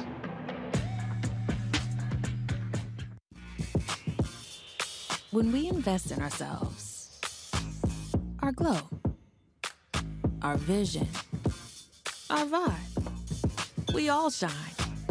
Together, we are. Enjoy all your favorite sports like never before at BetMGM. Signing up and playing is so easy. Simply sign up using code Buckeye and receive up to $1,500 back in bonus bets if you don't win your first bet. When you register with BetMGM, you can get instant access to a variety of parlay selection features, live betting options, and the best daily promotions in the business. And with BetMGM at your fingertips, every play and every game matter more than ever. Place your money line, prop, and parlay bets with the king of sportsbooks today. Sign up using code Buckeye and receive up to $1,500 back in bonus bets. If you don't win your first bet. That's right, up to $1,500. Again, sign up using code Buckeye and receive up to $1,500 back in bonus bets if you don't win your first bet. BetMGM and GameSense remind you to play responsibly. 21 plus and present in Ohio. Subject to eligibility requirements. Rewards are non-withdrawable bonus bets that expire in seven days. Gambling problem? Call 1-800-GAMBLER in partnership with MGM Northfield Park. That's 1-800-GAMBLER.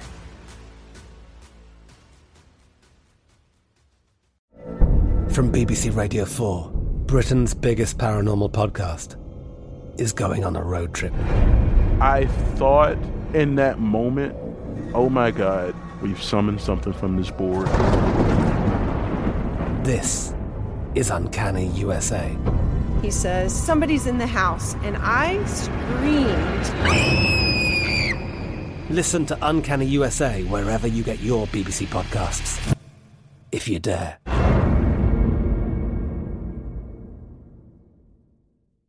Xfinity has free premium networks for everyone this month, no matter what kind of entertainment you love. Addicted to true crime? Catch killer cases and more spine-tingling shows on A&E Crime Central. Crave adventure? Explore Asian action movies on Hi-YAH. Searching for something extreme? Check out skating, snowboarding, and more on Fuel TV Plus, the global home of action sports. And find crowd pleasing bops on iHeartRadio's Hit Nation playlist. There's new free shows and movies to love every week. Say free this week in your Xfinity voice remote. Are you still searching for your perfect place to call home? Well, now is the time to buy at Fisher Homes. If you're looking to move in before the end of 2024, May could be your last opportunity to start building your dream home and close before the year's end. If you're hoping to move in even sooner, Fisher Homes also has homes that are move in ready and waiting for you, where you can start enjoying the benefits of homeownership even faster. Schedule your personal tour with a new home advisor today at FisherHomes.com and make this spring the season you find your perfect home sweet home. Black beyond measure. It's about us. We are in sunny South Dallas. The election is coming up. It's super important that folks know who they are voting for, but more importantly, what they are voting for. Y'all, we got the free shirts and free lunch right over here. Freedom is our birthright. No matter what we're up against, we're sending a message in Dallas and Texas and in this country. We won't black down. That's what this bus tour is all about. The housing cost is one of the most capitalized areas that we have found. People who are marginalized that are brown and black we are suffering the most and i think that we have the biggest vote and the biggest impact in this election. I'm voting for affordable housing for sure. We should not be paying the cost of a utility failure because our elected officials are too proud to say, we need help. I know that we can bring out our people to vote. It's a part of our birthright. Right. It's a part of our heritage, and surely it's a part of our present and part of our future. That's right. That's what's up. And we won't black down. Forward that message to five friends, because in that message, it's got links to how to get registered, how to check your registration status. Like I said, 2.30, we'll start um, rendezvousing right here on this street. I am voting to let our voice be heard in the rural communities that, hey, we are people too. There are things that we need. Free shirts, free food, and lots of power. We are in Longview, Texas, where Black Voters Matter, 365 whatever type of oppression a white supremacist throws our way, we will not black down. We are in relentless pursuit of liberation of our people. Freedom is liberation for black bodies and black communities to make economic change through political power. Freedom is choice. We won't black down. We won't black down. We won't black down. We won't black down. We won't black down. We won't black down. Hi, I'm BeBe Winans. Hey, I'm Donnie Simpson. What's up? I'm Lance Gross, and you're watching Roland Martin Unfiltered.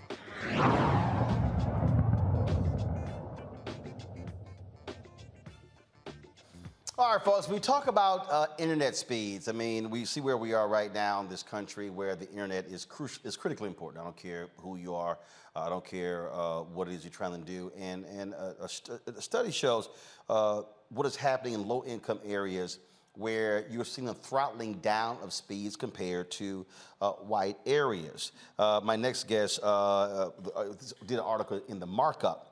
Uh, and shows how companies are providing slower services um, as a result uh, of this. So Aaron Sankin is an investigative reporter for the Markup and one of the authors of this piece. He joins me now from New York. Aaron, th- this is the thing that I remember when we when we were we were talking about this internet speed. I remember uh, having a meeting with Comcast, and, and I was talking about net neutrality and and people and, and, these companies were talking about fast lanes and slow lanes. And one of the things that people like me were saying is that well if you do that what's going to happen is you're basically allowing these larger richer companies to be able to do whatever they want to do screwing folks like me. The reality is if you keep if you have net neutrality uh, and you take what we're doing here with this digital show with our network then we're on par with a Peacock or with uh, one of these companies, so we're not getting screwed with slower speeds. Uh, but what y'all are looking at, and, and, they were trying to do that, it was a fierce battle. But what you're looking at is in terms of what's happening in these neighborhoods, uh, how uh, the uh, and, and, explain to people also who really don't get it in terms of I, I, I understand we're talking about the pipes that go in in terms of so what happens when you live in a neighborhood uh, and these companies are purposely throttling the speed uh, to re- be at a certain level based upon zip codes. Hi, Roland. Uh, great to be here. Um, excited to be on the show. Um, so the story that we worked on was an investigation into four different internet service providers: AT&T, Verizon, CenturyLink, and EarthLink. And essentially, what we did is we went to their websites using a programmatic tool, kind of scraping their websites, and we, uh, you know, you go to an ISP's website and you can enter in your address, and you put in your address, and they say, well, we can give you internet for this speed for this cost we uh, entered in um, over 800,000 addresses into these four ISPs' websites and got back the speed and pricing information that um, they were offering at different addresses. And one of the things that we noticed really quickly is that oftentimes in the same city, we would be seeing a internet service provider offering vastly different speeds for the same price in the same city. So, for example, in let's in New Orleans, uh, we entered in one address in New Orleans in a almost entirely black and Latino, very middle class area, and the speed it was offered was under one megabit per second download speed. Now that is very, very slow. That is not fast enough to stream a Skype video call with mo- multiple participants. And they were charging 55 bucks a month uh, on their website. But then if you were to uh, uh, enter in addresses on the other side of town in a significantly richer and significantly wider neighborhood, you would see, we would regularly see speeds being offered that were 400 times as fast um, for the same price. And we thought that was really interesting and pretty troubling. So we took that data and we mapped that onto uh, kind of socioeconomic data. And what we found is broadly that in um, cities where these ISPs were charging the same price for different speeds, the areas that tended to get the worst deals were uh, lower income areas. They were uh, less white areas, and they were historically redlined areas. And I think what it shows is that there is um, essentially a digital divide happening um, in know, geographically between areas where these ISPs have invested to create infrastructure that's capable of delivering high speeds, and neighborhoods where they have not made those same investment. And as we've seen so often with essential services and uh, you know so many different things and so many different aspects of life. The areas that are mar- that marginalized folks tend to live tend to get the worst services. So and and and, and, and, and when you hear the reaction from these companies, how they try to explain away, it's like, well, it's really you know based upon. Uh, you know, company upgrades and investment, things along those lines. Well, if you also understand how they're delivering this, they're actually delivering internet speeds, the same way you're getting cable in these areas. So it's not like your cable is slower. Yeah, so we had gone out to all of these, all four of these internet service providers, and we presented them with um, our analysis and you know, asked a bunch of questions and asked them to comment. And the thing, and they kind of made two different arguments here. Um, and the first argument is that the reason that they charge the same price for these expensive, for these fast plans as they do for the slow ones, is because it's expensive to maintain this old infrastructure that delivers these crummy slow speeds. That's because, you know, these networks are often falling apart. When and when they try to replace them, folks, uh, the folks are not making the same, not making replacement parts. So they have to scrounge them from junkyards, and it's harder for them to get these replacement parts. Um, and you know, as valid that may be valid or not, I think it really does beg the question: like, why are they then um, only seeming to be primarily upgrading these in air in richer, whiter, and non-redlined areas? And their other argument is essentially one around um, government subsidies. There's a program that was passed as part of the infrastructure bill. Um, it's called the Affordable Connectivity Program, administered by the FCC. And uh, the way the Affordable Connectivity Program works is that if you are in a household and you qualify by having, you know, qualifying for any number of uh, federal government anti-poverty programs, or at the same time uh, being, I think, under 200% of the federal poverty line, you get a subsidy, and that's 30 bucks a month going towards your internet paid by the government. And these companies were saying, well, you know, we participate in the Affordable Connectivity Program. Um, so you really, it's not an accurate uh, description of our pricing. But at the same time, you know, there have been studies showing that in 30 major cities, only a third of eligible folks are registered for the Affordable Connectivity Program. And, you know, I spoke with or people at organizations who try to get people signed up for the ACP, and they said, you know, if the only thing someone can get at their address is slow, crummy internet, it's you know sure it's effectively free or you know very cheap but it's still not meeting their needs in a very fundamental way. And not and that's not just for you know them to you know, watch netflix or you know play games online or something like that. It's also you know folks who are trying to do telemedicine. It's, you know, when the pandemic lockdowns uh, shuttered schools.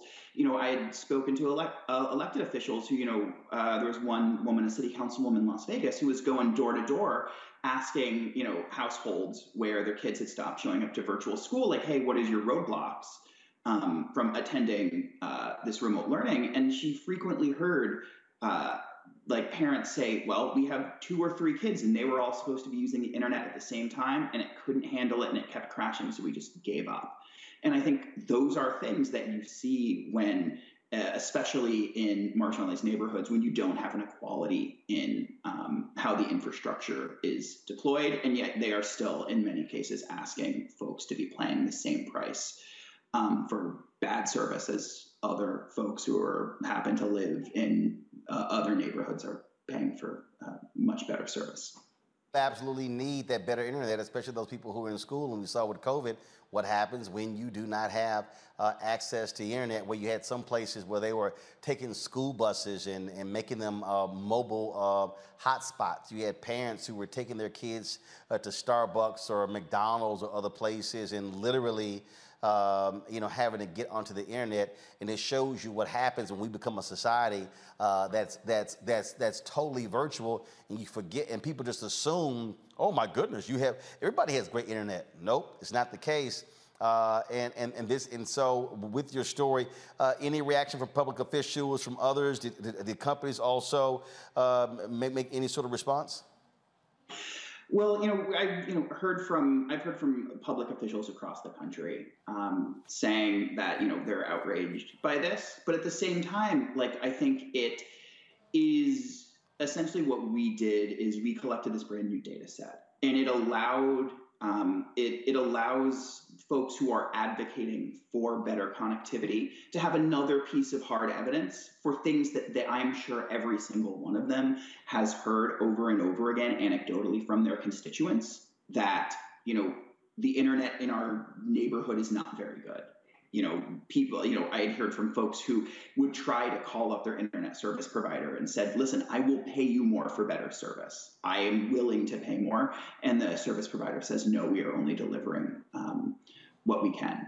And I think, you know, it, it, at the same time, it speaks to this sort of very large kind of information asymmetry that happens between something a big powerful institution like an internet service provider and your you know average everyday customer because you know if you are out there and you are you know moving into a house or you're looking at um, signing up for internet you're probably just going to go with the internet service that was already there or you know you're going to put your address into an isp's website and you're going to get your offer and you're going to say this is what i'm getting and assume that i assume uh, folks would assume that they are getting similar speeds and paying similar prices that other folks around them in the same city would be paying. And we found, you know, there are instances where, you know, there would be fast speeds at one house and then a block away, very slow speeds from the same internet service provider. It varies from house to house, it varies from block to block. And I think that is something that people don't intuitively know or intuitively understand, but it's something that internet service providers, you know, are it's a reality they're creating based on their kind of investment decisions. Um, but I think they're kind of relying on the idea that you know average everyday folks just have no idea that this is happening in the first place. Absolutely. Uh, Aaron Sankin was really appreciative of the markup. Thanks a lot.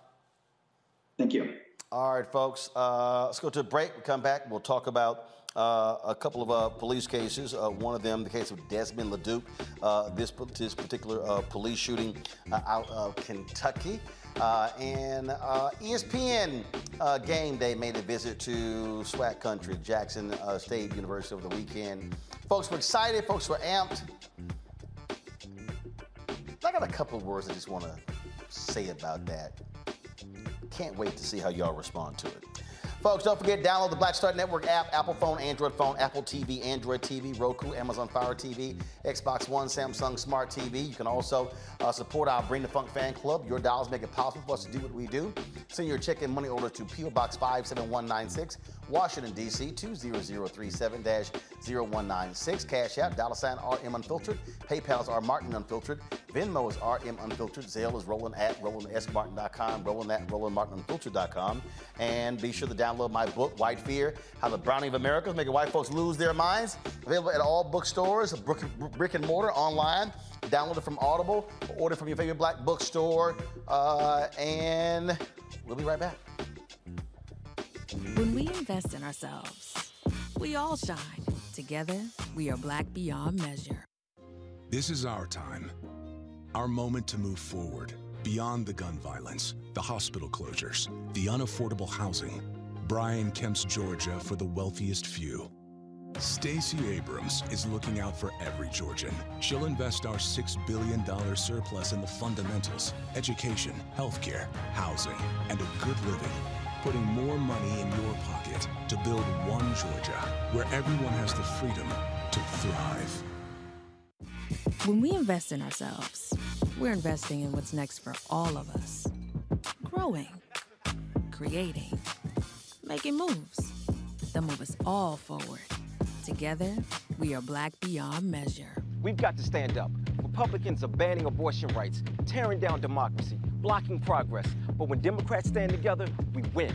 Because we voted, Democrats stood up for black lives, voting to ban police chokeholds, stood up for black women, putting one on the Supreme Court, stood up for our families, lowering cost of health care and prescriptions and capping insulin, and stood up for millions by slashing student debt. This November, let's stand up together and keep making progress. What's up, y'all? I'm Will Packer. Hello, I'm Bishop T.D. Jakes. What up, Lana Well, and you are watching Roland Martin Unfiltered.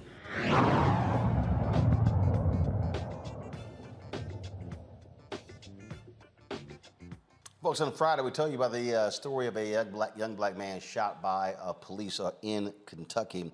22-year-old uh, Desmond LeDuc's family says he was experiencing a mental health crisis, and they thought the officer would help him not help him not shoot him in the chest through a window. Uh, joining us now is uh, Desmond's aunt, Melissa Marks, and her attorney, Sam Aguiar. I'm glad to have both of you here. Um, I, I'm, I am absolutely perplexed here with this story, Melissa, because um, police say they breached the house and shot him in the house, but the family says he was shot through a window. So I'm not understanding why there are two different stories here. There are two different stories because they lied. And um, is there any body camera footage from these officers? Were they wearing body cameras? Um, uh, anything along those lines to actually show what they were doing at the time? Um, not that, not that they've given us. Um, the only camera footage we have is our own. Um, our presence there. Sam, I what what what what, what drives me crazy with these stories is that it's a mental health crisis, and We also we were told that there were there were mental health folks who were on the scene. Um, were the police listening to them? What was the involvement of family? I mean, if, if you have someone, and then also uh, the statement that we read last week from the family says he was in the house by himself. So who was he a threat to? Yeah. So, Roland, it's like a never-ending story with these things, and and there's a lot of things. These police, you know how it works after these shootings, they get really vague, and they try to use these words to, you know, essentially get people to create a narrative that's pro-police. But really, you know, Melissa's here. The whole family ended up being on scene for a, you know, they say that they had. This is a small town that has a SWAT team for some reason. Why do you need a SWAT team when your whole town's twenty thousand people? But what they did is they essentially treated this like it was a hostage negotiation. And so they say they have crisis, you know, people there, but they were treating it like he had a hostage inside. And you're right, there was nobody inside but him. He was not a threat to anybody but himself. Um, this is a wellness check. It turned into, you know, uh, treating him like he was a terrorist. Um, they surrounded the place, formed a perimeter, nine different officers pointing rifles at the doors. And you got this kid. We got video that shows that when when they arrived, he was he was fine. He was compliant with police that were outside the door, these patrol officers. But by the time the police escalated it, just like we see on the TV right now, they turned it into you know a sniper session. Um, it, they didn't make entry until after they killed him. Um, well, actually, he survived for four hours, but he was he was down on the ground. And not only that, when police were done investigating, they also left the door wide open for neighbors to walk by and see nothing but a you know a big pile of blood in the place. But they didn't let the family go inside. Um, Melissa had begged to go in, and you know Desmond would listen to her and her only. But they told her they would literally tackle her, as because she was a liability if she tried to make entry to talk to okay, her I'm, own child. Okay, and that's where I'm confused, Melissa. How are you a liability when it, you're the aunt? It's it, it's it's your nephew. And, and, and, and if you decided, if if if somebody said to you, well, you know, we don't want to be liable if he hurts you, I'm probably sure you would have said, fine, give me something to sign. Um, I, I actually said that, and I said, "What are you going to do if, if I take off running?" He said, "I promise you, you're going to get hurt." So, so, the, so, did they make any effort to enlist you or other family members? Did they say, hey, we'll put you on the phone with him? Or were y'all completely removed from the situation? I was the only person that he would speak to, and he was getting irritated because they kept trying to tell me what to say to him. And he told them he only wanted to talk to me. He didn't want to talk to anybody else but me. Did you ever talk to him? Yes, several times. And he was getting irritated. He hung up the phone several times because they kept trying to tell me what to say. He was getting irritated because he, he was like, Why are they here with these guns? He was like, Why are they pointing these guns at me? He was like, They're going to shoot me. I can't do it to myself, but I know they will. Um, it's always difficult for us to have to interview uh, family members like yourself um, after stories like this, um, and, and, we certainly um, uh, are paying uh, for your loss. Uh, Sam, what, what, okay, what's next for this for the police department? Uh, again, who's investigating? Uh, are they going uh, are they going to release body cam footage? Uh, what I mean, what what is the next step? Because that's a huge contradiction for the family to say. Uh, for first of all, for the cops say we breached the home and then we shot him, but the family said no, you entered the house after you shot him. Yeah. Uh, so I, I, you know, by the grace of God, we had that neighbor that, that came up with the footage. Who knows what would happen if we didn't have that? Because um, initially they tried to basically make the public think, hey, we went inside this home and we got confronted with this guy with a firearm, you know, and, and obviously that's not what happened. We can see the video right there. Uh, another thing we can see in that video is that literally the individual that was with Melissa and the family the whole time saying, we got plenty of time you know, uh, we're here for days if we need to be. He was the negotiator. Um, he's standing right by the sniper when the sniper shoots. So, you know, the only way, unfortunately, in these situations in Kentucky, we're a little backwards down here. Unfortunately, with these police these police shootings investigations, because the state police comes in and they basically hold this stuff to their chest instead of letting the public, you know, see things with transparency. So, so basically, you know, we set up an estate, and, and typically, unfortunately, these cases result in lawsuits very quickly, just so we can get information. Um, it's just, it, it, it's just still crazy to me that we would have this conversation. Another wellness check, um, you know, ends uh, in, in, a fatal tragedy, and you know, people again, uh, they're just trying to reach out to authorities to try to, you know, get control of a loved one, and unfortunately, uh, Melissa and her family has to plan a funeral. Uh, and cops just continue, and it's sort of like, ah, okay, well, these things happen. Uh, and it, it is so, so unfortunate. Um, Melissa, again, our condolences to you and your family uh, for uh, the loss of Desmond. Uh, Sam, keep us abreast of what happens next. Got it. Thank you, Roland. Appreciate it. Uh, thank you so much. Jason, th- th- this is what just what is continually frustrating. You know, right now we're in the middle of an election. You got all these people, you got Republicans who are just slamming ads on the air, blasting Democrats about defund the police, and they want to talk. But then when it comes to school shootings, they want to talk about oh mental health services, but they also voted against mental health services. Uh, and, and, and, so, and, and when people talk about defund the police, they're talking about shifting resources away from law enforcement and being able to hire mental health professionals to deal with cases like this. And we've just had too many cases, just case after case after case, where somebody is shot and killed by cops. That's how, and that's how they respond to folks with mental illness. Exactly. And there's, I think it was troubling in that case, the lack of transparency. Uh, you know, it, it takes us having phones to find out what actually happened.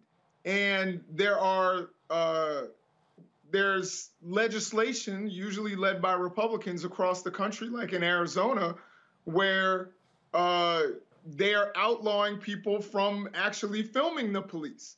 So if you don't get this kind of footage, then it's your word against the police, and the police will win and I'm, you know, I'm really concerned about this particular case. You could see that woman and the pain in her face. You know, even even I, you know, it hit me in the heart right there. Um, you know, I have a son as well, so I, I I couldn't imagine going through what she's going through. But when you look at this, um, it was just it's frustrating because you know this is going to land uh, and in Daniel Cameron's lap and we know what kind of person and, and where Daniel Cameron lies. Because he, if he had done his job, the Breonna Taylor case would have been resolved without having to involve the Justice Department. But he didn't do his due diligence. He just went along with what he thought was popular amongst the people who who vote for him and his good buddy Mitch McConnell. And so uh, I think that this, you know, this is something that's happening across the nation. Defund the police, I, I will say, I didn't think it was the best slogan. It was a great idea with a bad slogan. Uh, but I think it was, you know, it's something that's necessary. We don't need as many SWAT teams as we need people who deal with mental health crises. Someone who's in their home by themselves is going to do harm to themselves. They need to talk to somebody. And if they haven't done it yet, they probably want to talk to somebody. So it, it's a really frustrating case. My heart goes out to that woman. Bottom line, Lauren, I don't care what slogan you use, the right was going to demonize it regardless. yeah, the right is very good uh, with regard to uh, crime policy and really getting the Democrats on on defense and always being on offense and always having to articulate you know, how tough they are on crime. And really all you have to do is say how tough you are on crime to get the Democrats on defense on crime policy, and then the Democrats just sort of throw their hands up. That's what they did with defund police. They never really tried to, uh, in a long-term manner, articulate what defund meant. I think most people say in politics that when you're explaining you're, you're losing, but also that when you have to articulate defund, you have to sort of say a, a bunch of stuff about what should be funded and for political messaging and for most of these uh, consultants, uh, they, don't want to have to do all the work of that, quite frankly. And it is unsexy, or, or, it's easier to just say you're tough on crime than it is to be arguing about mental health services and mental health funding. Uh, you know, uh, so no, nobody wants to sort of take the time to do that in political messaging land. It's going to be interesting to see a lot of these House races. We have uh, several uh, Democrats running who are running on this pro police, anti defund message, uh, getting away from, in some districts, uh, messaging to their base. Uh, Abigail Spanberger comes to mind uh, here in Virginia. Uh, and it's going to be interesting and a particularly diverse district that she's that she's in in Virginia, whether that message works. Because when you're not messaging to the to the base, whether you're Democrat or Republican, you typically have a tougher time. But in a situation like the one that we just heard, that was a classic situation of cops being asked to do things that they are not, frankly, not trained to do in most departments. Uh, we do have a rise of the warrior cop mentality in this country, a SWAT team mentality. Uh, and and they are not there. The, the, cops do not view themselves in most jurisdictions as a group of people who are going to show up and, and talk touchy feely stuff uh, with regard to mental health. Uh, they're they're trained for marksmanship on their guns. They're cha- trained for use of force, uh, and that is not unfortunately prioritized. Mental health issues are not prioritized. We see in so many of these cases. Uh, Julianne. This is a horrible case. We've seen so many cases that are this horrible. It, and it puts politicians especially Democratic politicians, in a rough situation when police go shooting. Uh, BLM and the other folks say defund the police. I fully agree with Jason. We want to redirect funds. We don't want to defund the police. We want to redirect the funds that the police get so that they're more efficiently used. But in this case, with this young man, 22 years old, having a mental health crisis, they could have left him in the house and left him alone, and they would have done less harm something has happened to policing, and I think there's a racial element to it. These people have gone essentially wild with their guns. When they don't have to use force, they do. Young black men in particular, but women as well, Breonna Taylor, we could call the role. But young people, these young people, are being shot because the police don't know what else to do. It's like they need other ways to resolve conflict. The sister who was there, she her emotion was palpable it was really, I mean, she, it's her nephew. She wanted to talk to him. They wouldn't let them. I hope that these people, I'm, glad I'm glad their neighbor had the camera footage, but I hope that these people get a full investigation and that there is some uh, remediation. Can't bring the brother back, but something must be done. Folks, let's talk about Grand Rapids, Michigan. Well, the uh, white former police officer who shot a Congolese immigrant in the head during a traffic stop was going to have to face a jury. A judge ordered Christopher Schur to stand trial for second degree murder for the trial uh, for the fatal April 4th shooting of Patrick Lyoya. Schur pulled Lyoya over for a faulty license plate. A struggle took place. Lyoya ended up on the ground. Schur placed his weapon on the back of Lyoya's head and pulled the trigger. Schur is claiming self-defense. He was fired from the Grand Rapids Police Department in June after waiving his right to a discharge hearing.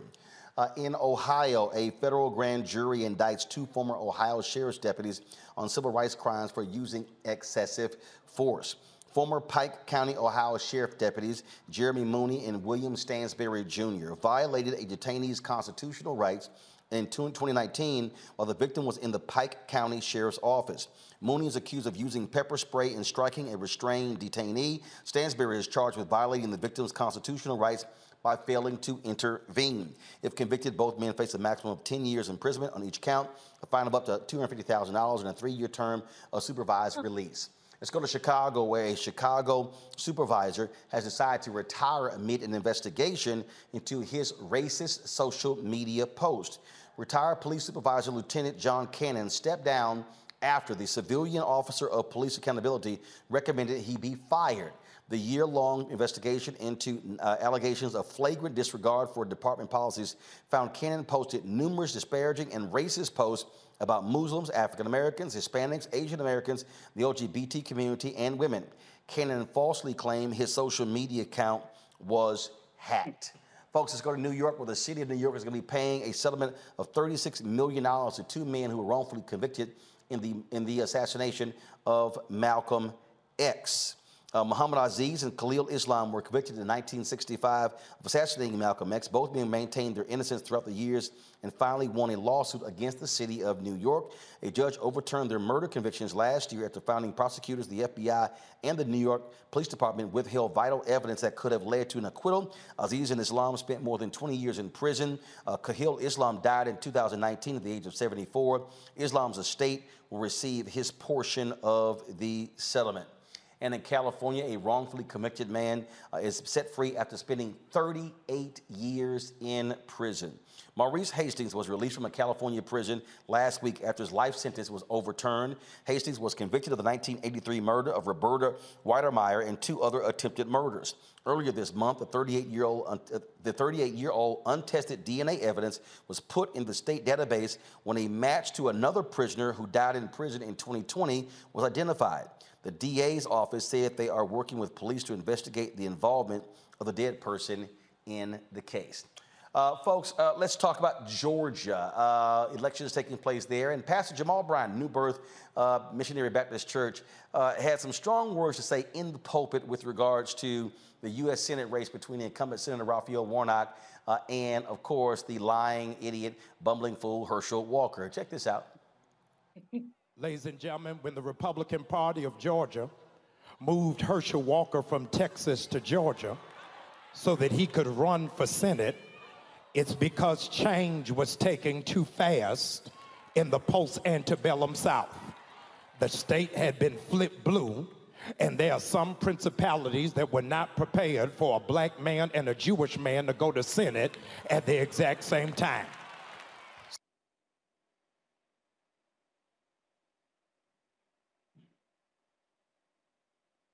Enjoy all your favorite sports like never before at BetMGM. Signing up and playing is so easy. Simply sign up using code Buckeye and receive up to $1,500 back in bonus bets if you don't win your first bet. When you register with BetMGM, you can get instant access to a variety of parlay selection features, live betting options, and the best daily promotions in the business. And with BetMGM at your fingertips, every play and every game matter more than ever. Place your moneyline, prop, and parlay bets with the king of sportsbooks today. Sign up using code Buckeye and receive up to $1,500 back in bonus bets if you don't win your first bet. That's right, up to $1,500. Again, sign up using code Buckeye and receive up to $1,500 back in bonus bets if you don't win your first bet. BetMGM and GameSense remind you to play responsibly. 21 plus and present in Ohio. Subject to eligibility requirements. Rewards are non-withdrawable bonus bets that expire in seven days. Gambling problem? Call 1-800-GAMBLER in partnership with MGM Northfield Park. That's 1-800-GAMBLER.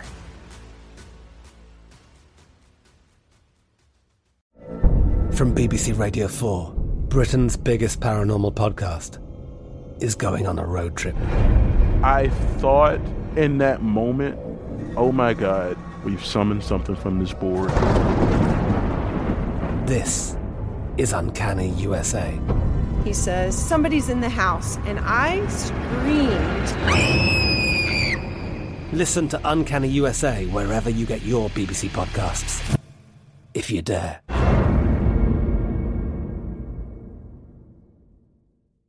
Xfinity has free premium networks for everyone this month, no matter what kind of entertainment you love. Addicted to true crime? Catch killer cases and more spine-tingling shows on A&E Crime Central. Crave adventure? Explore Asian action movies on Hi-YAH. Searching for something extreme? Check out skating, snowboarding, and more on Fuel TV Plus, the global home of action sports. And find crowd-pleasing bops on iHeartRadio's Hit Nation playlist. There's new free shows and movies to love every week. Say free this week in your Xfinity voice remote. Are you still searching for your perfect place to call home? Well, now is the time to buy at Fisher Homes. If you're looking to move in before the end of 2024, May could be your last opportunity to start building your dream home and close before the year's end. If you're hoping to move in even sooner, Fisher Homes also has homes that are move in ready and waiting for you, where you can start enjoying the benefits of homeownership even faster. Schedule your personal tour with a new home advisor today at FisherHomes.com and make this spring the season you find your perfect home sweet home. So, would in fact represent us better with a football than with a degree in philosophy. They thought we were so slow, that we were so stupid, that we would elect the lowest caricature of a stereotypical broken black man as opposed to somebody who is educated and erudite and focused. Y'all ain't ready for me today. Since Herschel Walker was 16 years old, white men been telling him what to do telling him what school to go to, where to live, where to eat, where to buy a house, where to run, where to sit down, where to sleep, where to pay for abortions, where to buy a gun. And they, you think they not going to tell him how to vote? In 2022, we don't need a walker, we need a runner.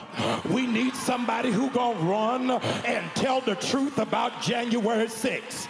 We need somebody who gonna run and push for the cancellation of student loan debts. We need somebody who gonna run and make the former president respond to a subpoena. We don't need a walker. We need somebody who will be steadfast, unmovable, always abounding, knowing that your labor is not in vain. Georgia, I need you to know the slave Negroes y'all are used to don't live here no more. We can think for ourselves, function for ourselves, and vote for ourselves. Why? Because we don't need a walker. Well, can't get the react. Can't wait to hear the reaction from our panel. Julian, you're up first. I just love that. You know, I was in Georgia this weekend um, with at a conference, and the barrage of pro Walker ads was amazing. The they're Republicans are spending a lot of money to keep a Walker in there, as as Brother Jamal says, we need a runner. It is disgusting, and um, I think President Obama said it best on Friday when he said, You would not let someone who's excellent at football drive a plane. So why would you let someone who excelled in football go to the United States Senate to make laws when he doesn't even know anything about the legislative process? Jamal Bryant nailed it, but you know, the polls are they're very close, but the poll, Melanie Campbell always says, a poll is nothing but a snapshot in time.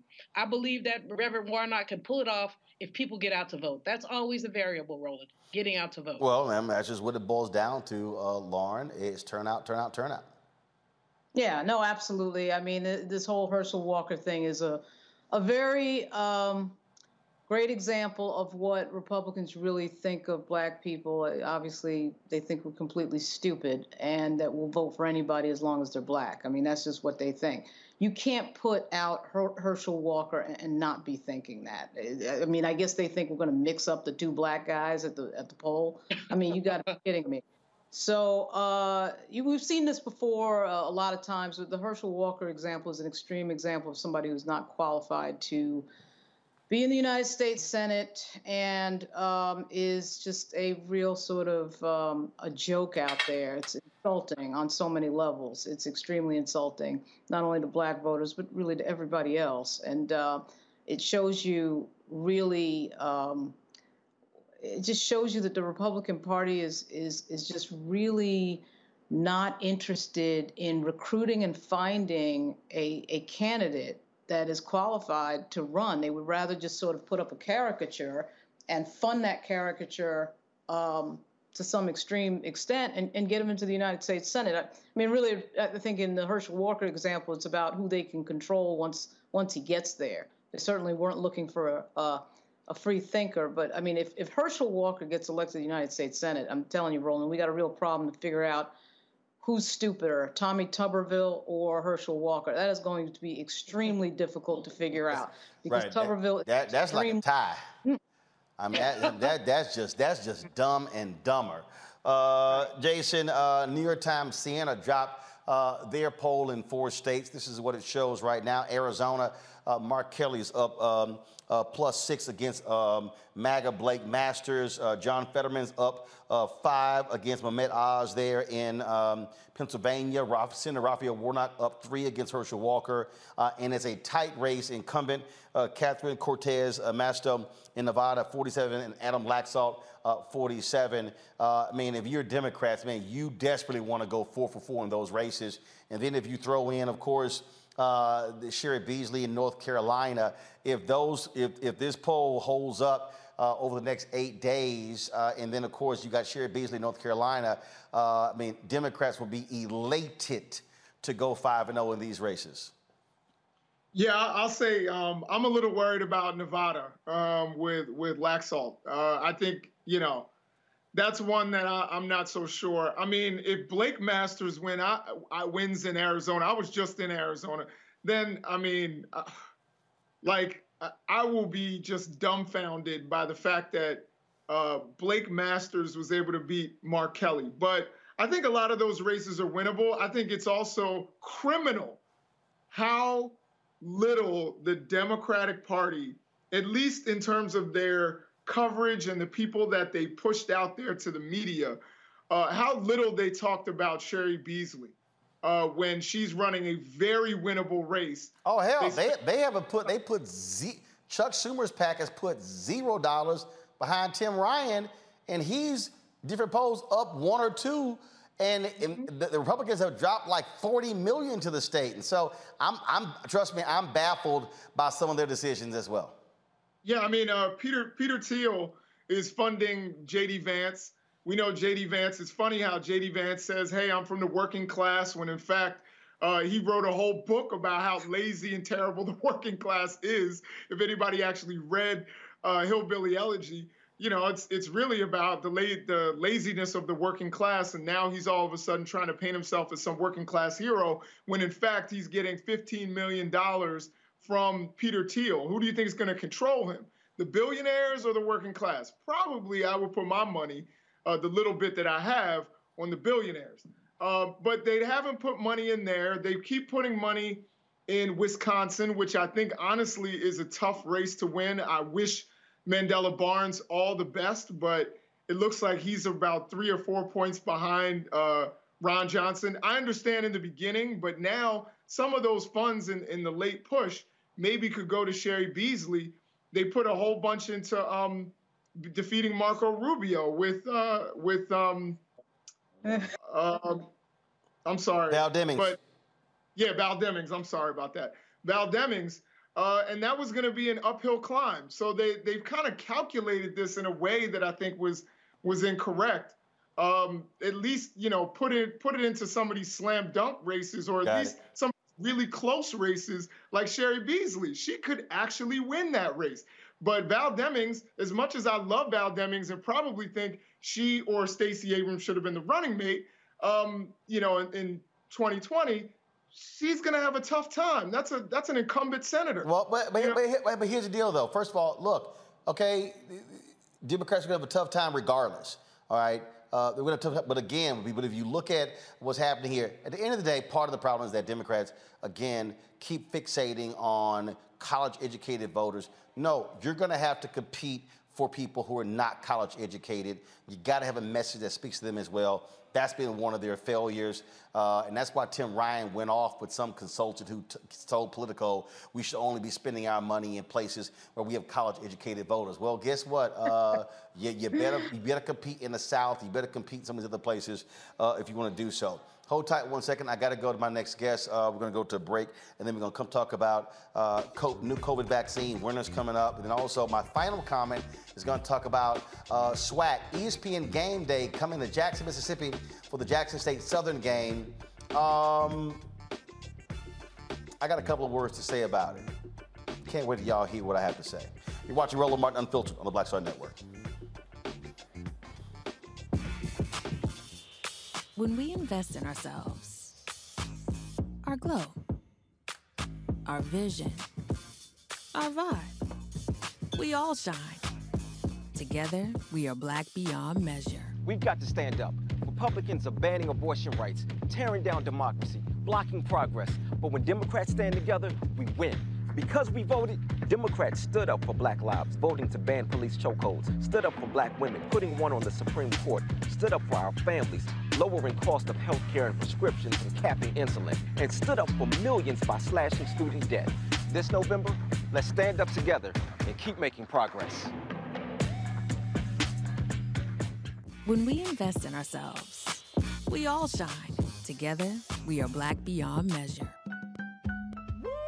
We're all impacted by the culture, whether we know it or not. From politics to music and entertainment, it's a huge part of our lives, and we're going to talk about it every day right here on The Culture with me, Faraji Muhammad, only on the Black Star Network.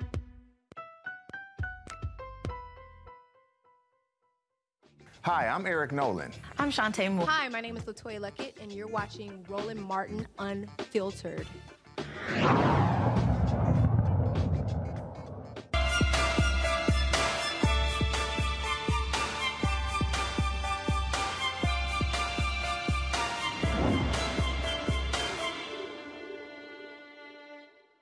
All right, folks, flu season is here, but we still have COVID. So the question is, what do you do? Do you get a flu shot? Do you get the COVID shot? Do you get both? What actually should happen? Joining me right now is Dr. Jayne Morgan, a cardiologist and the executive director of the Piedmont Healthcare Corporation COVID Task Force. She's COVID Task Force. She joins me from Atlanta. Uh, and so, Doc, glad to have you here. So, all right, what are y'all recommending? Uh, we, have heard um, folks talk about, look, COVID, uh, the, you know, increase in heart uh, issues. Um, you got people out there who didn't want the first one. You saw the drop with the second, then the third, fourth. Now people say, oh my goodness, we're gonna have the COVID every year, but it's not like they don't, y'all don't, docs don't recommend a flu shot every year. And so, what say you?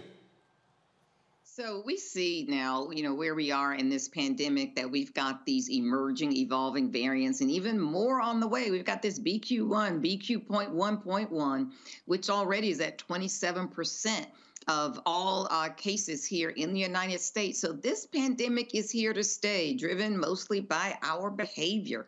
We have really been reluctant as a society to follow public health measures, to be masked, to social distance, to get vaccinated when vaccines were available. We have sort of stumbled forward and around and around on this merry-go-round we've gone as more and more variants evolve, as we have had all types of fights and discussions on social media, and science has certainly been um, at odds or at war, really, with naysayers, with anti vaxxers, and people with large social media platforms, but absolutely no scientific background whatsoever.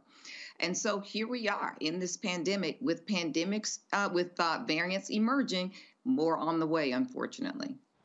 Um, and so and so you have the government, eh, you know, Biden said, okay, the pandemic is over, but but they still are going to have to market this thing because at the end of the day, you don't want to see an increase in COVID cases. Also, as a cardiologist, you know, speak from the perspective of trying to get people to understand, you know, like that this COVID thing is real. Like, I look, I hate the fact that I've actually had it twice. I don't like the fact that it's in my damn body.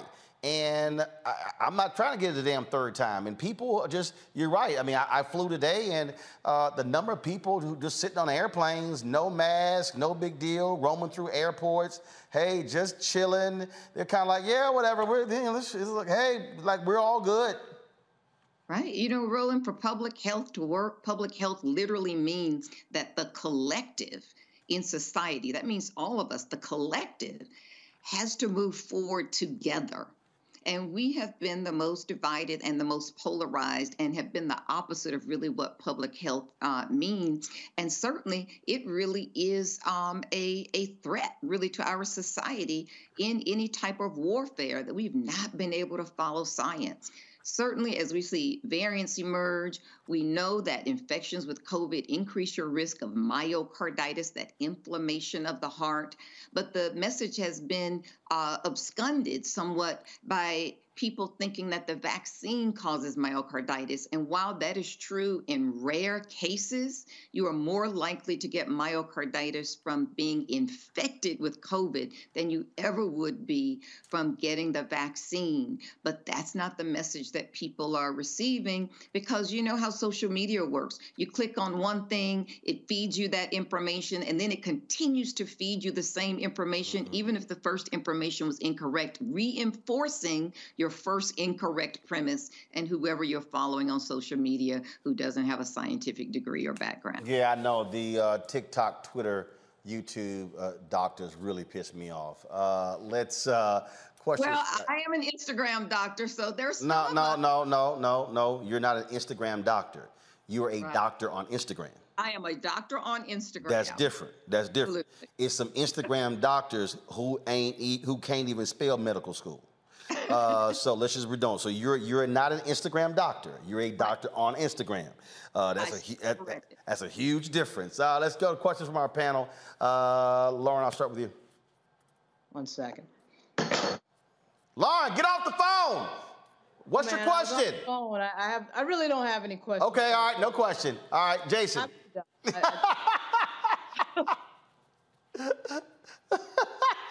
Jason, go. Jason, you're on mute. Man, turn, turn the mute uh button off. No, no. I, can you hear me? Gotcha.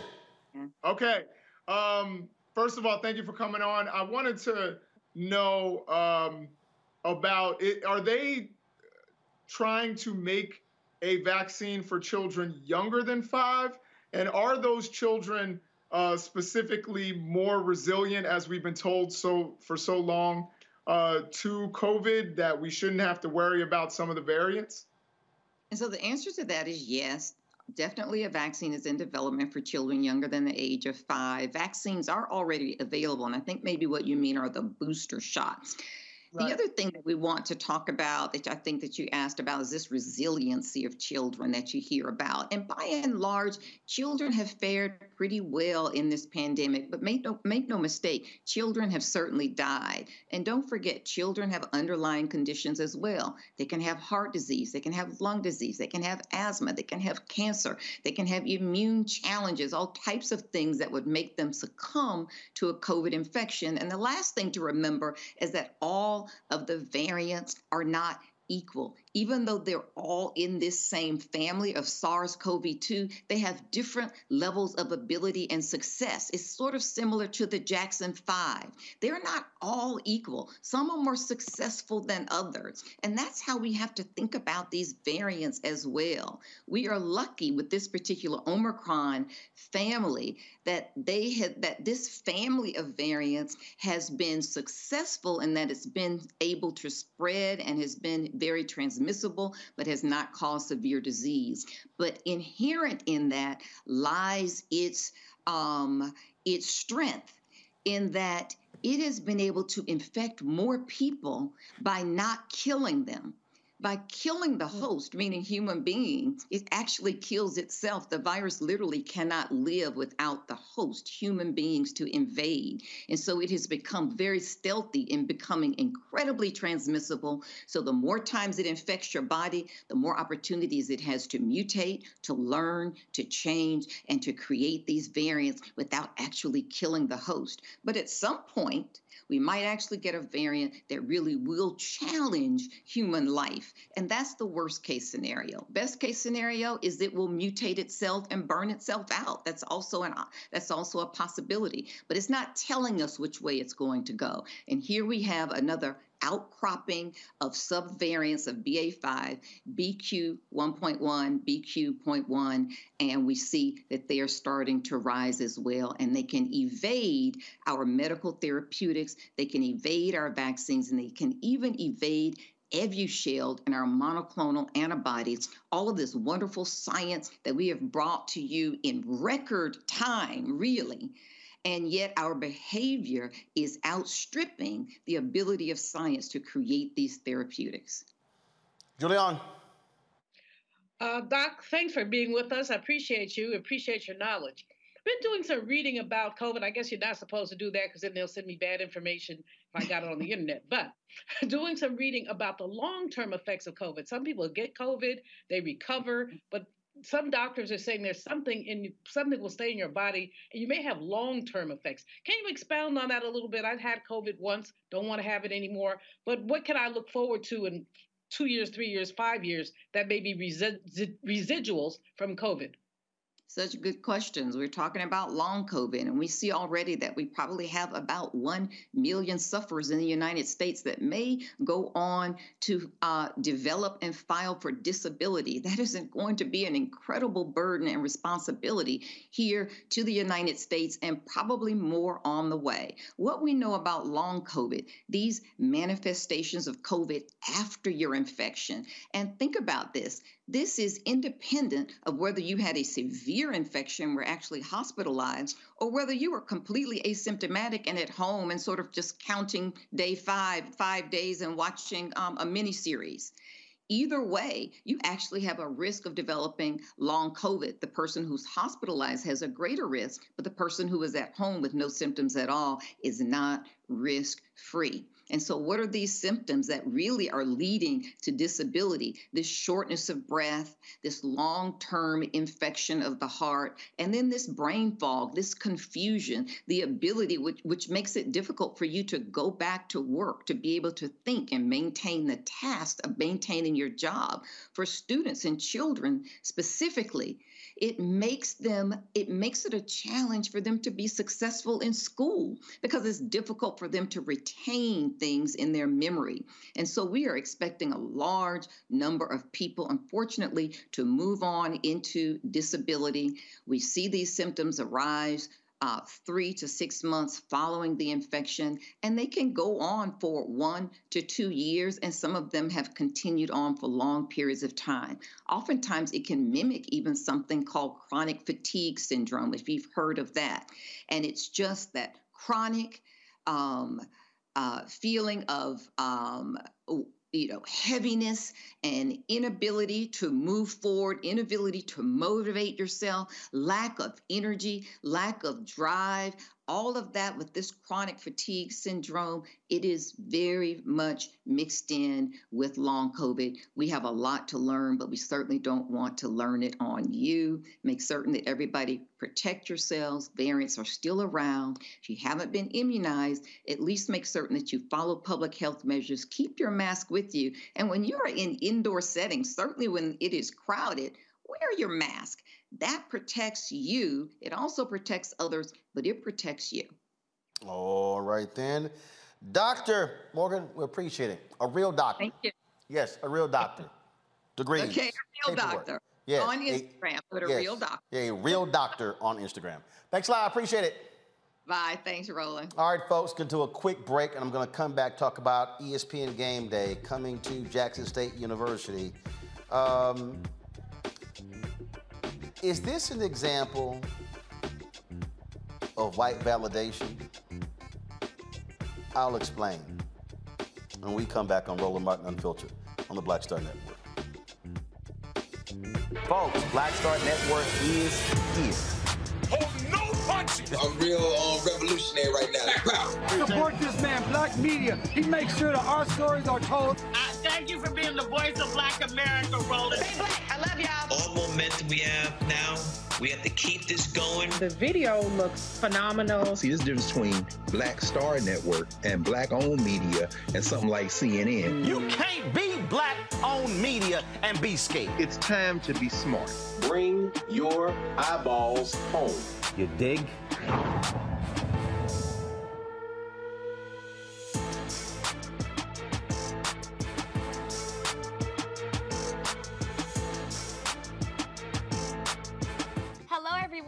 Everyone. It's Kiara Sheard. Hey, I'm Taj. I'm Coko. And I'm Lily. And, we're SWV. What's up, y'all? It's Ryan Destiny, and you're watching Roland Martin Unfiltered.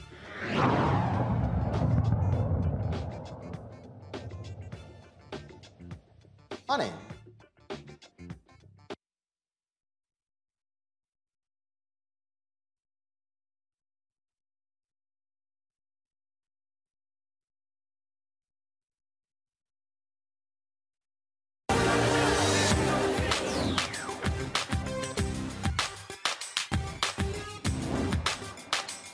Been frozen out. Facing an extinction level event. We don't fight this fight right now. You're not going to have black owned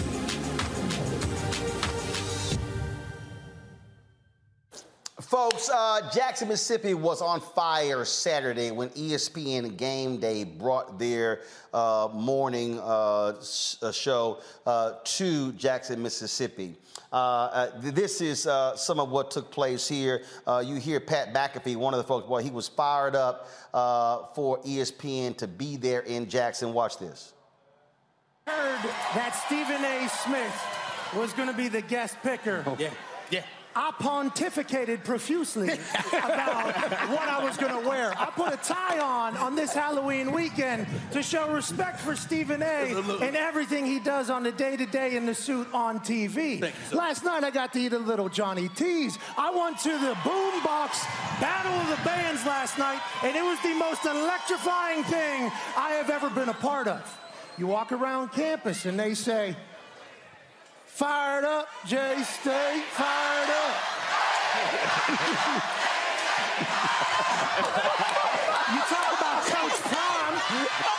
Coach Prime says this is a moment. I need a moment. The moment ends with that song being chanted all evening. Give me Jackson State like they won the battle of the bands last night. It's really very simple. Fly down here this morning to watch my brother Prime Time lose a game. Jackson State went eight consecutive years losing to Southern before they broke that streak last year, and they beat them. They gonna do it again. Jackson State, big time. Today, they take them out. That's why I'm here. That's why I'm here. I come here to watch Jackson State and my man Prime Time mess up and lose this game. They're gonna handle their business and make and make sure to Uh, and uh, Deion Sanders, head coach of uh, Jackson State, uh, talked about uh, the fans coming out and the reaction to uh, ESPN Game Day coming. We're truly victorious, but that was not the highlight of the day. I think the highlight of the day is how we all came together as a people and supported college game day. White, black, Hispanic, Asian, all ethnicities, all social climates, social statuses, and we did that. I was praying and praying and praying that God would not allow it to rain and storm so that we could show America that we could show up and show out. And we did. And I'm so darn proud of Jackson, Mississippi. You have no idea. It, it uh, just driving through the crowd on the way to the stage had me darn in tears just thinking about where we started from. It was phenomenal. It really was. It took me back once I rolled through and got there in that seat to feel it. And to turn around and see Southern cheerleaders right there and to see Jackson States right there. That's what it's all about. That's what I've been talking about equality, you know?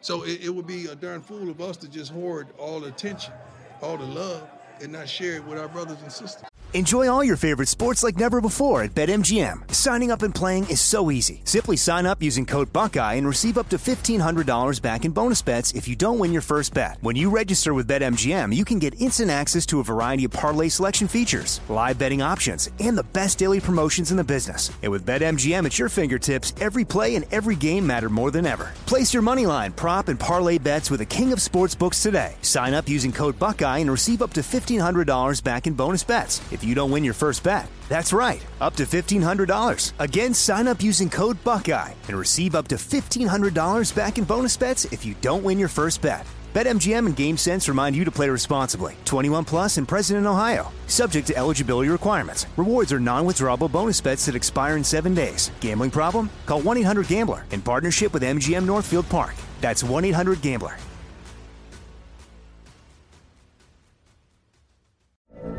From BBC Radio 4, Britain's biggest paranormal podcast is going on a road trip. I thought in that moment, oh my God, we've summoned something from this board. This is Uncanny USA. He says, Somebody's in the house, and I screamed. Listen to Uncanny USA wherever you get your BBC podcasts, if you dare.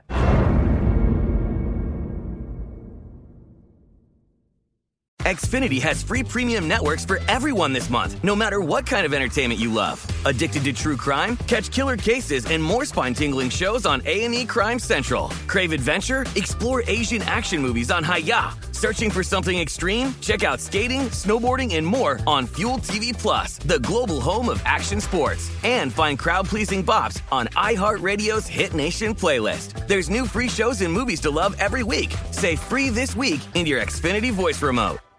Are you still searching for your perfect place to call home? Well, now is the time to buy at Fisher Homes. If you're looking to move in before the end of 2024, May could be your last opportunity to start building your dream home and close before the year's end. If you're hoping to move in even sooner, Fisher Homes also has homes that are move in ready and waiting for you, where you can start enjoying the benefits of homeownership even faster. Schedule your personal tour with a new home advisor today at FisherHomes.com and make this spring the season you find your perfect home sweet home.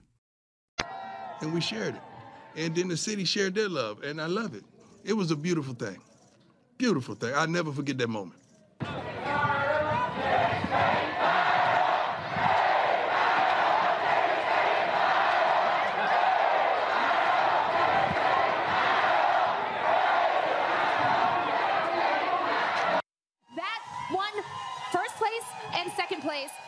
Here you have it, show that you got Delta strolling, you got Alpha stepping. Uh, all of this was happening out there. I mean, you saw full HBCU black culture uh, on, display on ESPN Game Day. We, of course, uh, were there. Uh, at the MEAC SWAC Challenge in Atlanta uh, last year um, when, and we were live streaming, and so they were all out there, and uh, it was great.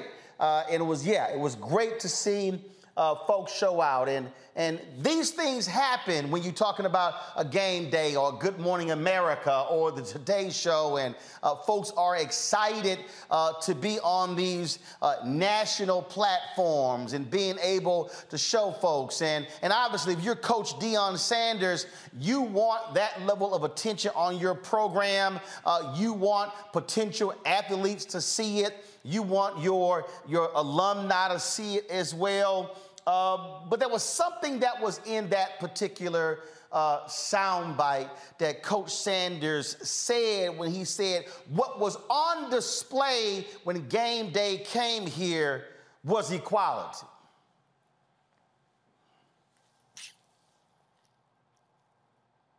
I, I fully understand what, what, what Deion said, and, and, and, and I absolutely uh, support what Deion is doing. I, I, he and I text and talk regularly, and uh, when he's talking about uh, uh wanting our schools and what, what happens with us uh, to be shown as well, I, I absolutely agree with that. I, I, I totally understand that. But here's the question that I have to the folks who showed up, who flocked there and packed out and showed out uh, for ESPN and electric atmosphere and, and, and all of that. Who got paid?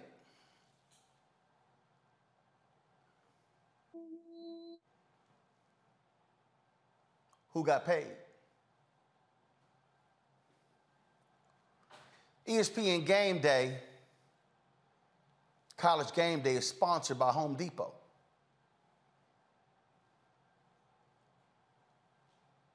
Home Depot pays ESPN millions of dollars to sponsor Game Day. ESPN ran commercials during Game Day. ESPN got paid. What did Jackson State and Southern get paid? What, what, what, did, what did the city of Jackson get paid? I, I need everybody listening to me, and I, I want the haters to say, and I'm not even for a millisecond criticizing Coach Sanders or Jackson State. What I'm trying to get us to do is think even bigger. Please answer this for me. Why could we not recreate that same electric atmosphere if it was a black owned media platform? Let, let, let, let, let's just say Black Star Network. Let's just say HBCU League Pass. Let, us just say um, we wanted to put together um, a game day and every Saturday hit HBCU games. L- literally creating the same atmosphere, bringing in acts, having your stands, and all that sort of stuff along those lines. Here's the question Would Home Depot cut us the same check they cut ESPN? Could, could we go to Lowe's? Who has a black CEO. Y'all pull it up for me. Could, could we go to him and say, how about y'all be the sponsor of this? But, but, but, I, but, but, but here's the other deal. Would thousands of African Americans show up if it was a black owned platform and not ESPN? Do we have the same fervor if it's ours? See, I see, I'm, I'm putting something out there that, that at some point we have got to begin to ask ourselves do we have the same vigor for a black owned media platform and showing up and showing out? Because, see, I can tell y'all right now. If eight to ten, see, see, I, I, I love, I love this. I love this. I, I love it when somebody walks right into the pocket of what I'm talking about. Somebody on Instagram, Terry Harris tweeted, Do you have the same reach? Terry, you can't get the same reach if you don't have access to the money. You walked right into it, Terry. See, Terry, you don't sit in the, in the meetings that I do. You don't sit and have the circular conversations that I do. Terry, when you get access to the money, you can then hire the marketing folks and you can hire the entertainment folks who can then come in to attract the crowd and then you can market to the audience to watch your product to get the eyeballs, to get the ratings, to get the views, to get the reach. So, part of the reason here, Terry, why black owned media does not have the reach, does not have the scale, is also partly because a lot of black folks are unwilling to ride with us. We'll flock to an ESPN real quick. We'll flock to a Good Morning America real quick. We'll flock to a Today Show real quick. Look, I, I, I ain't got a problem saying this. When I had my TV One show, we broadcast my TV One show from the Alpha Convention in Baltimore. We were live at 7 a.m. I ain't got a problem saying it. I'll call out my own frat. I walk into the ballroom. It's 645. How many people in the ballroom? Not a thousand, not 500, not 250, not a 100, not 50, less than 20. The late brother Henry Stewart. I said, Henry. Henry, Henry walked, he's like, what? Henry's new exec. He was like, Get y'all ass on the phone and wake cats up to bring their ass down here. And I said to Henry, how many other morning shows doing a show from the Alpha Convention? How many other morning shows hosted by an Alpha? I said, I'm gonna be mad as hell if folk not in this room. Flip that. if Good Morning America was at the Alpha Convention. Bet you the room would have been packed.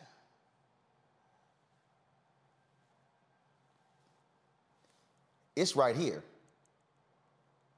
It's right here.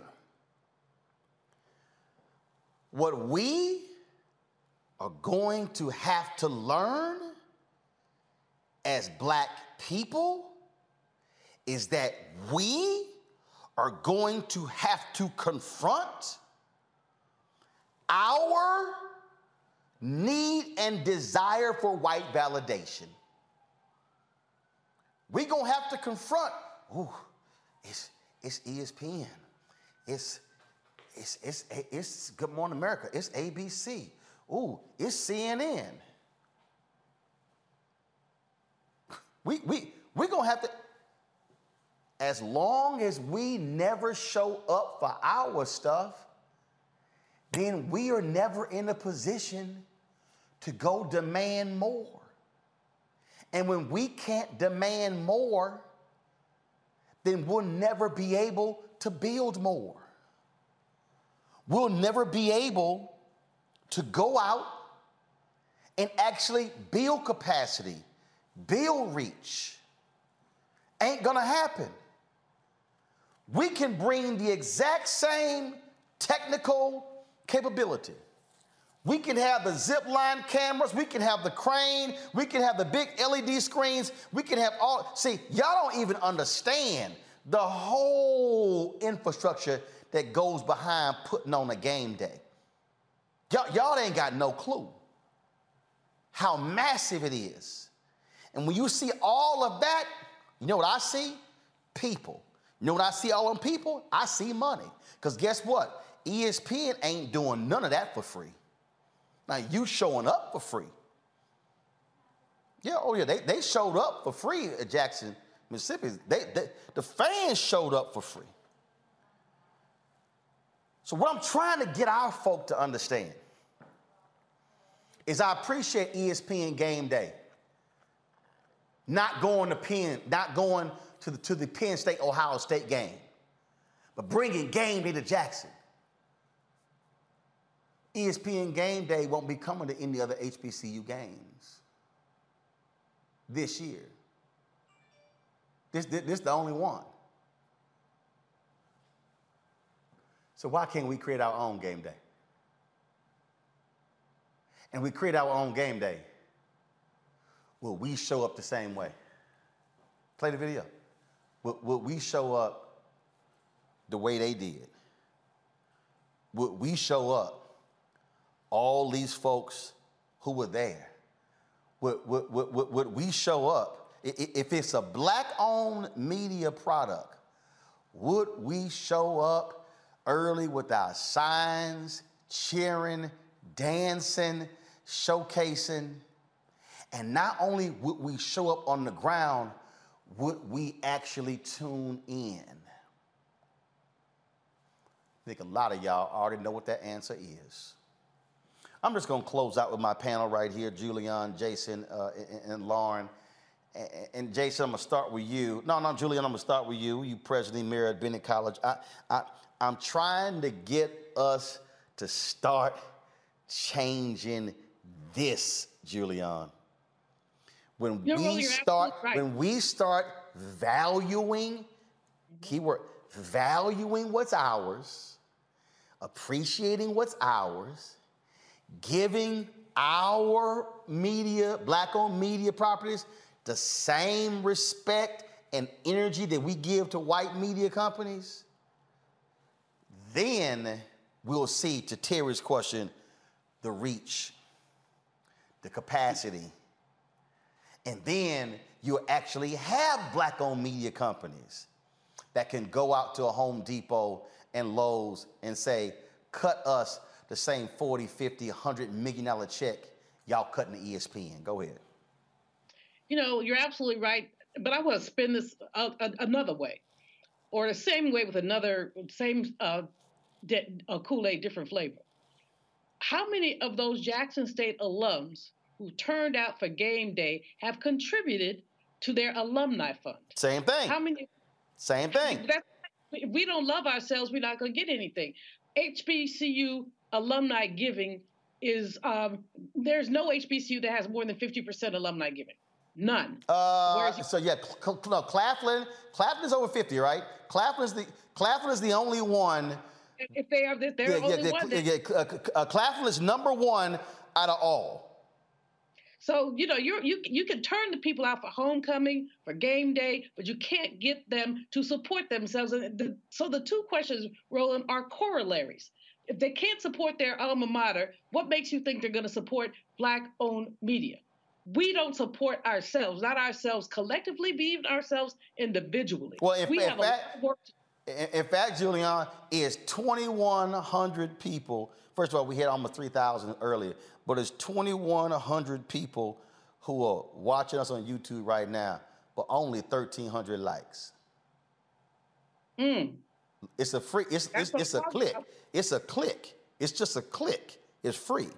See? That's what I'm talking about. Same thing. And see, when you click that like, it imp- that like, it impacts the algorithm, which increases our revenue.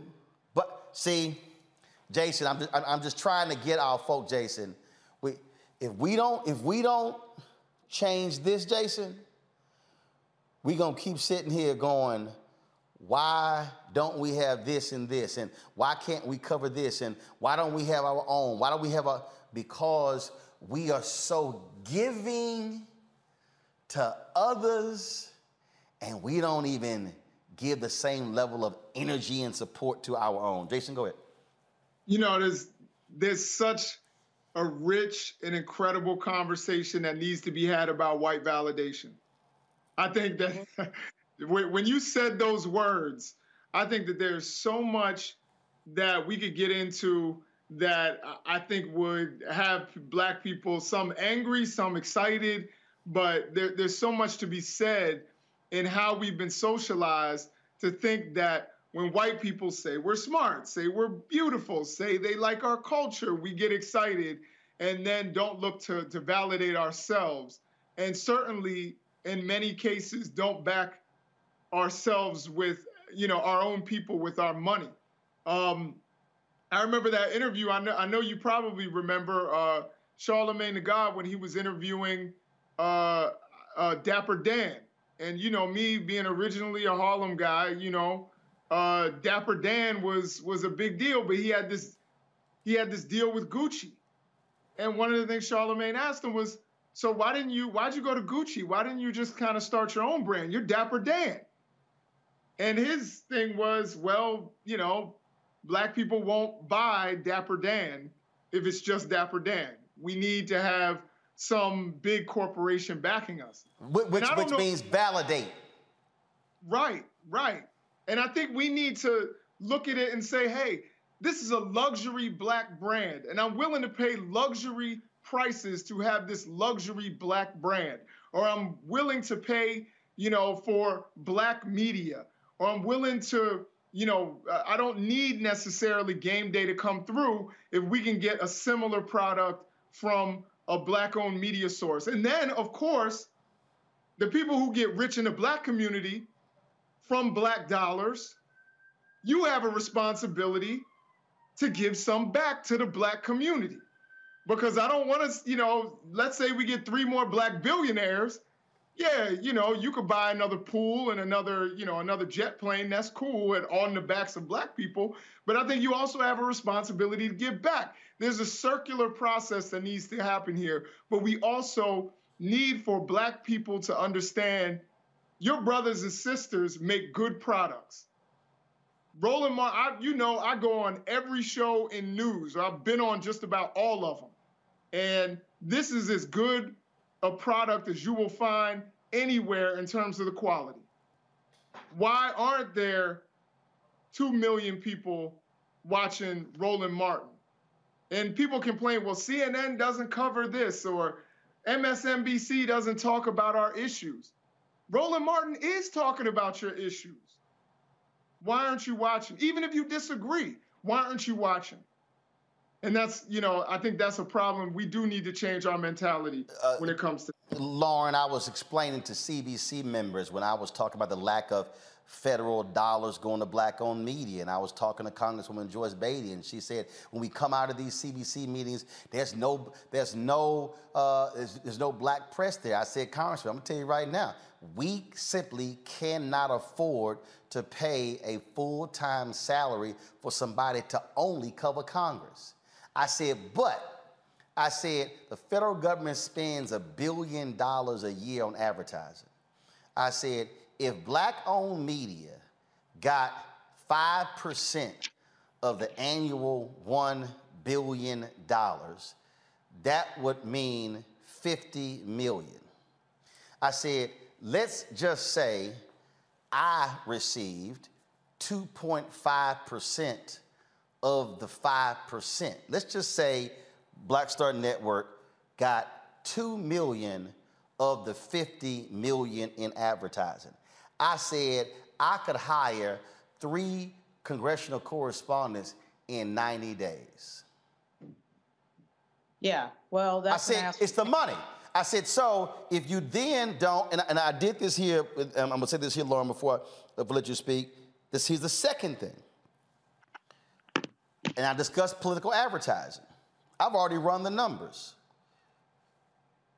Based upon our size, based upon the fact that we are the only daily black news show. Now, Byron Allen just launched two shows on the Grio last Monday, but we've been here four years.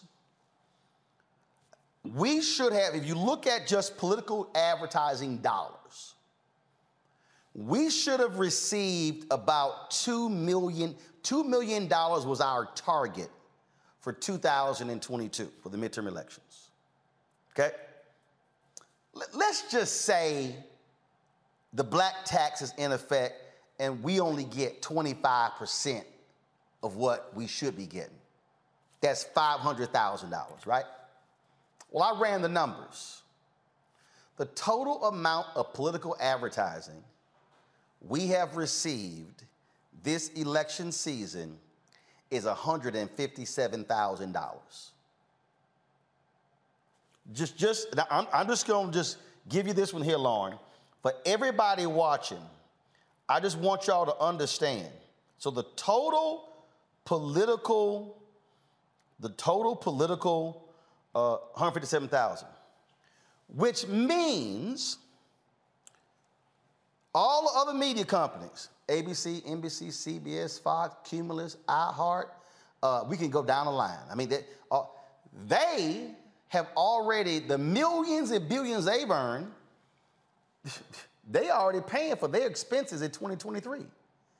Their 2023 budget is being paid for the profit of what they made in 2022 because of political spending. So when we, black owned media, are not able to lock in even those dollars, then we are left to fight and claw and scrounge and to be able to pay bills. Come next year, we are never in the position, but imagine if we hit the 2 million, there are five to eight people I could hire for 2023.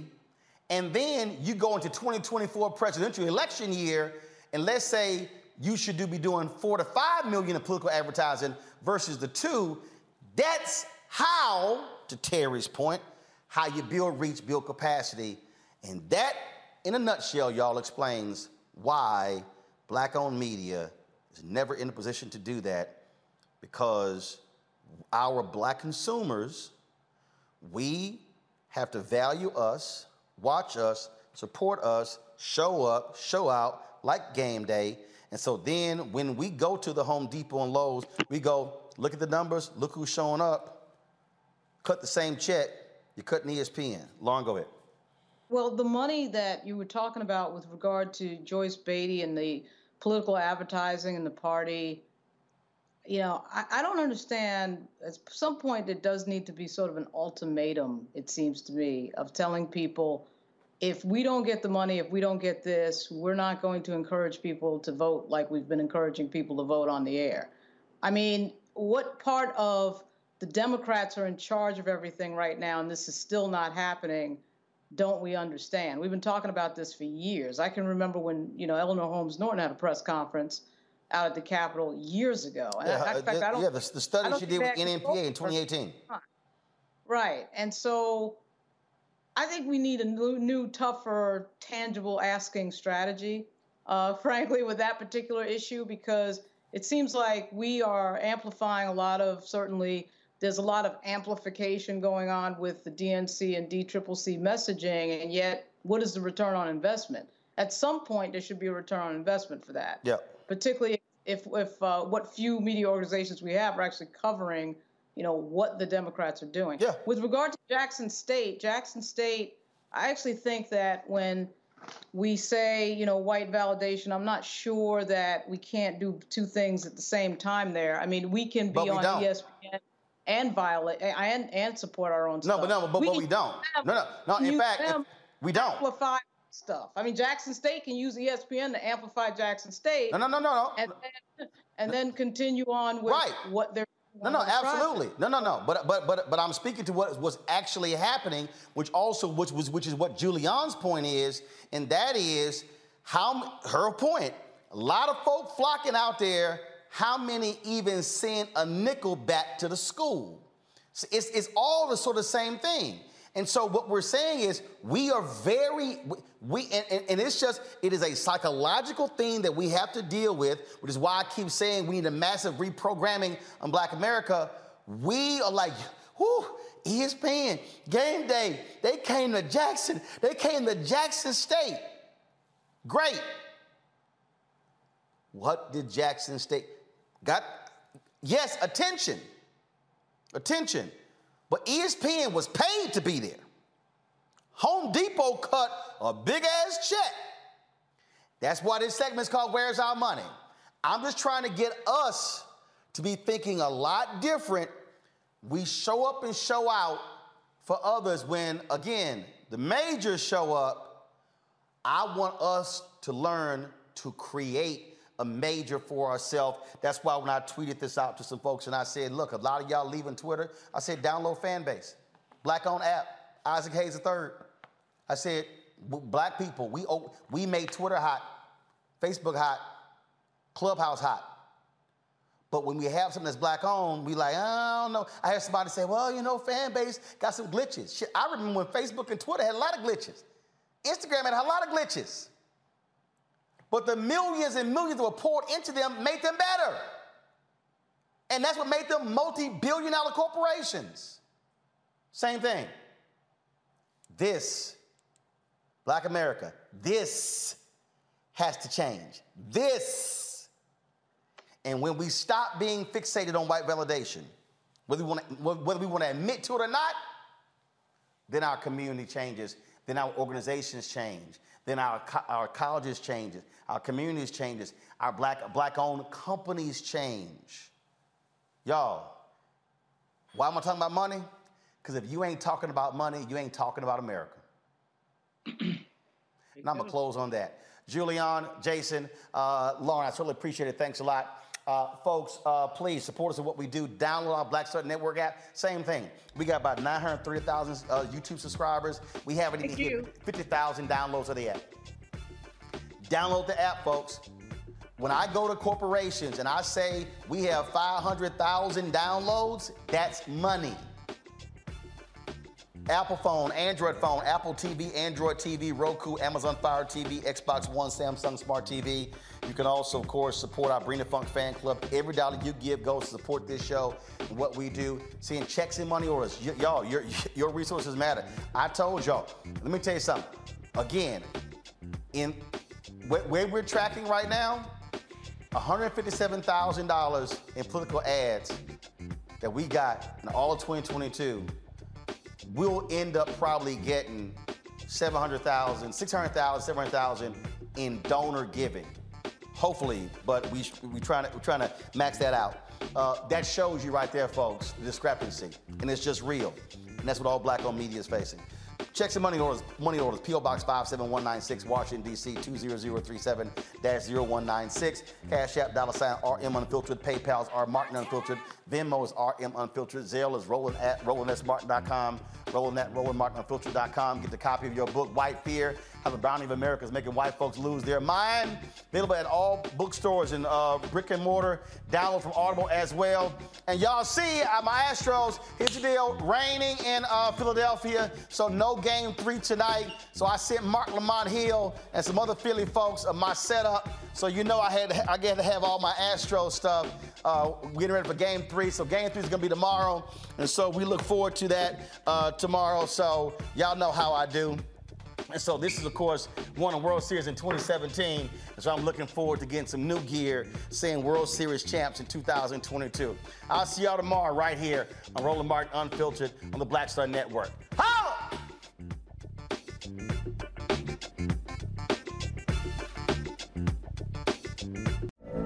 From BBC Radio 4, Britain's biggest paranormal podcast is going on a road trip. I thought in that moment, oh my God, we've summoned something from this board. This is Uncanny USA. He says, Somebody's in the house, and I screamed. Listen to Uncanny USA wherever you get your BBC podcasts, if you dare.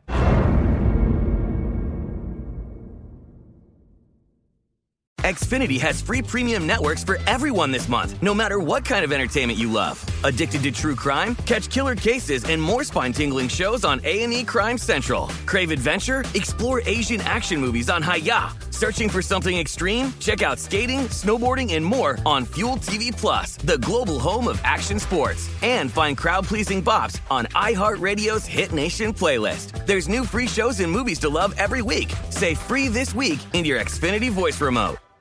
Are you still searching for your perfect place to call home? Well, now is the time to buy at Fisher Homes. If you're looking to move in before the end of 2024, May could be your last opportunity to start building your dream home and close before the year's end. If you're hoping to move in even sooner, Fisher Homes also has homes that are move in ready and waiting for you, where you can start enjoying the benefits of homeownership even faster. Schedule your personal tour with a new home advisor today at FisherHomes.com and make this spring the season you find your perfect home sweet home.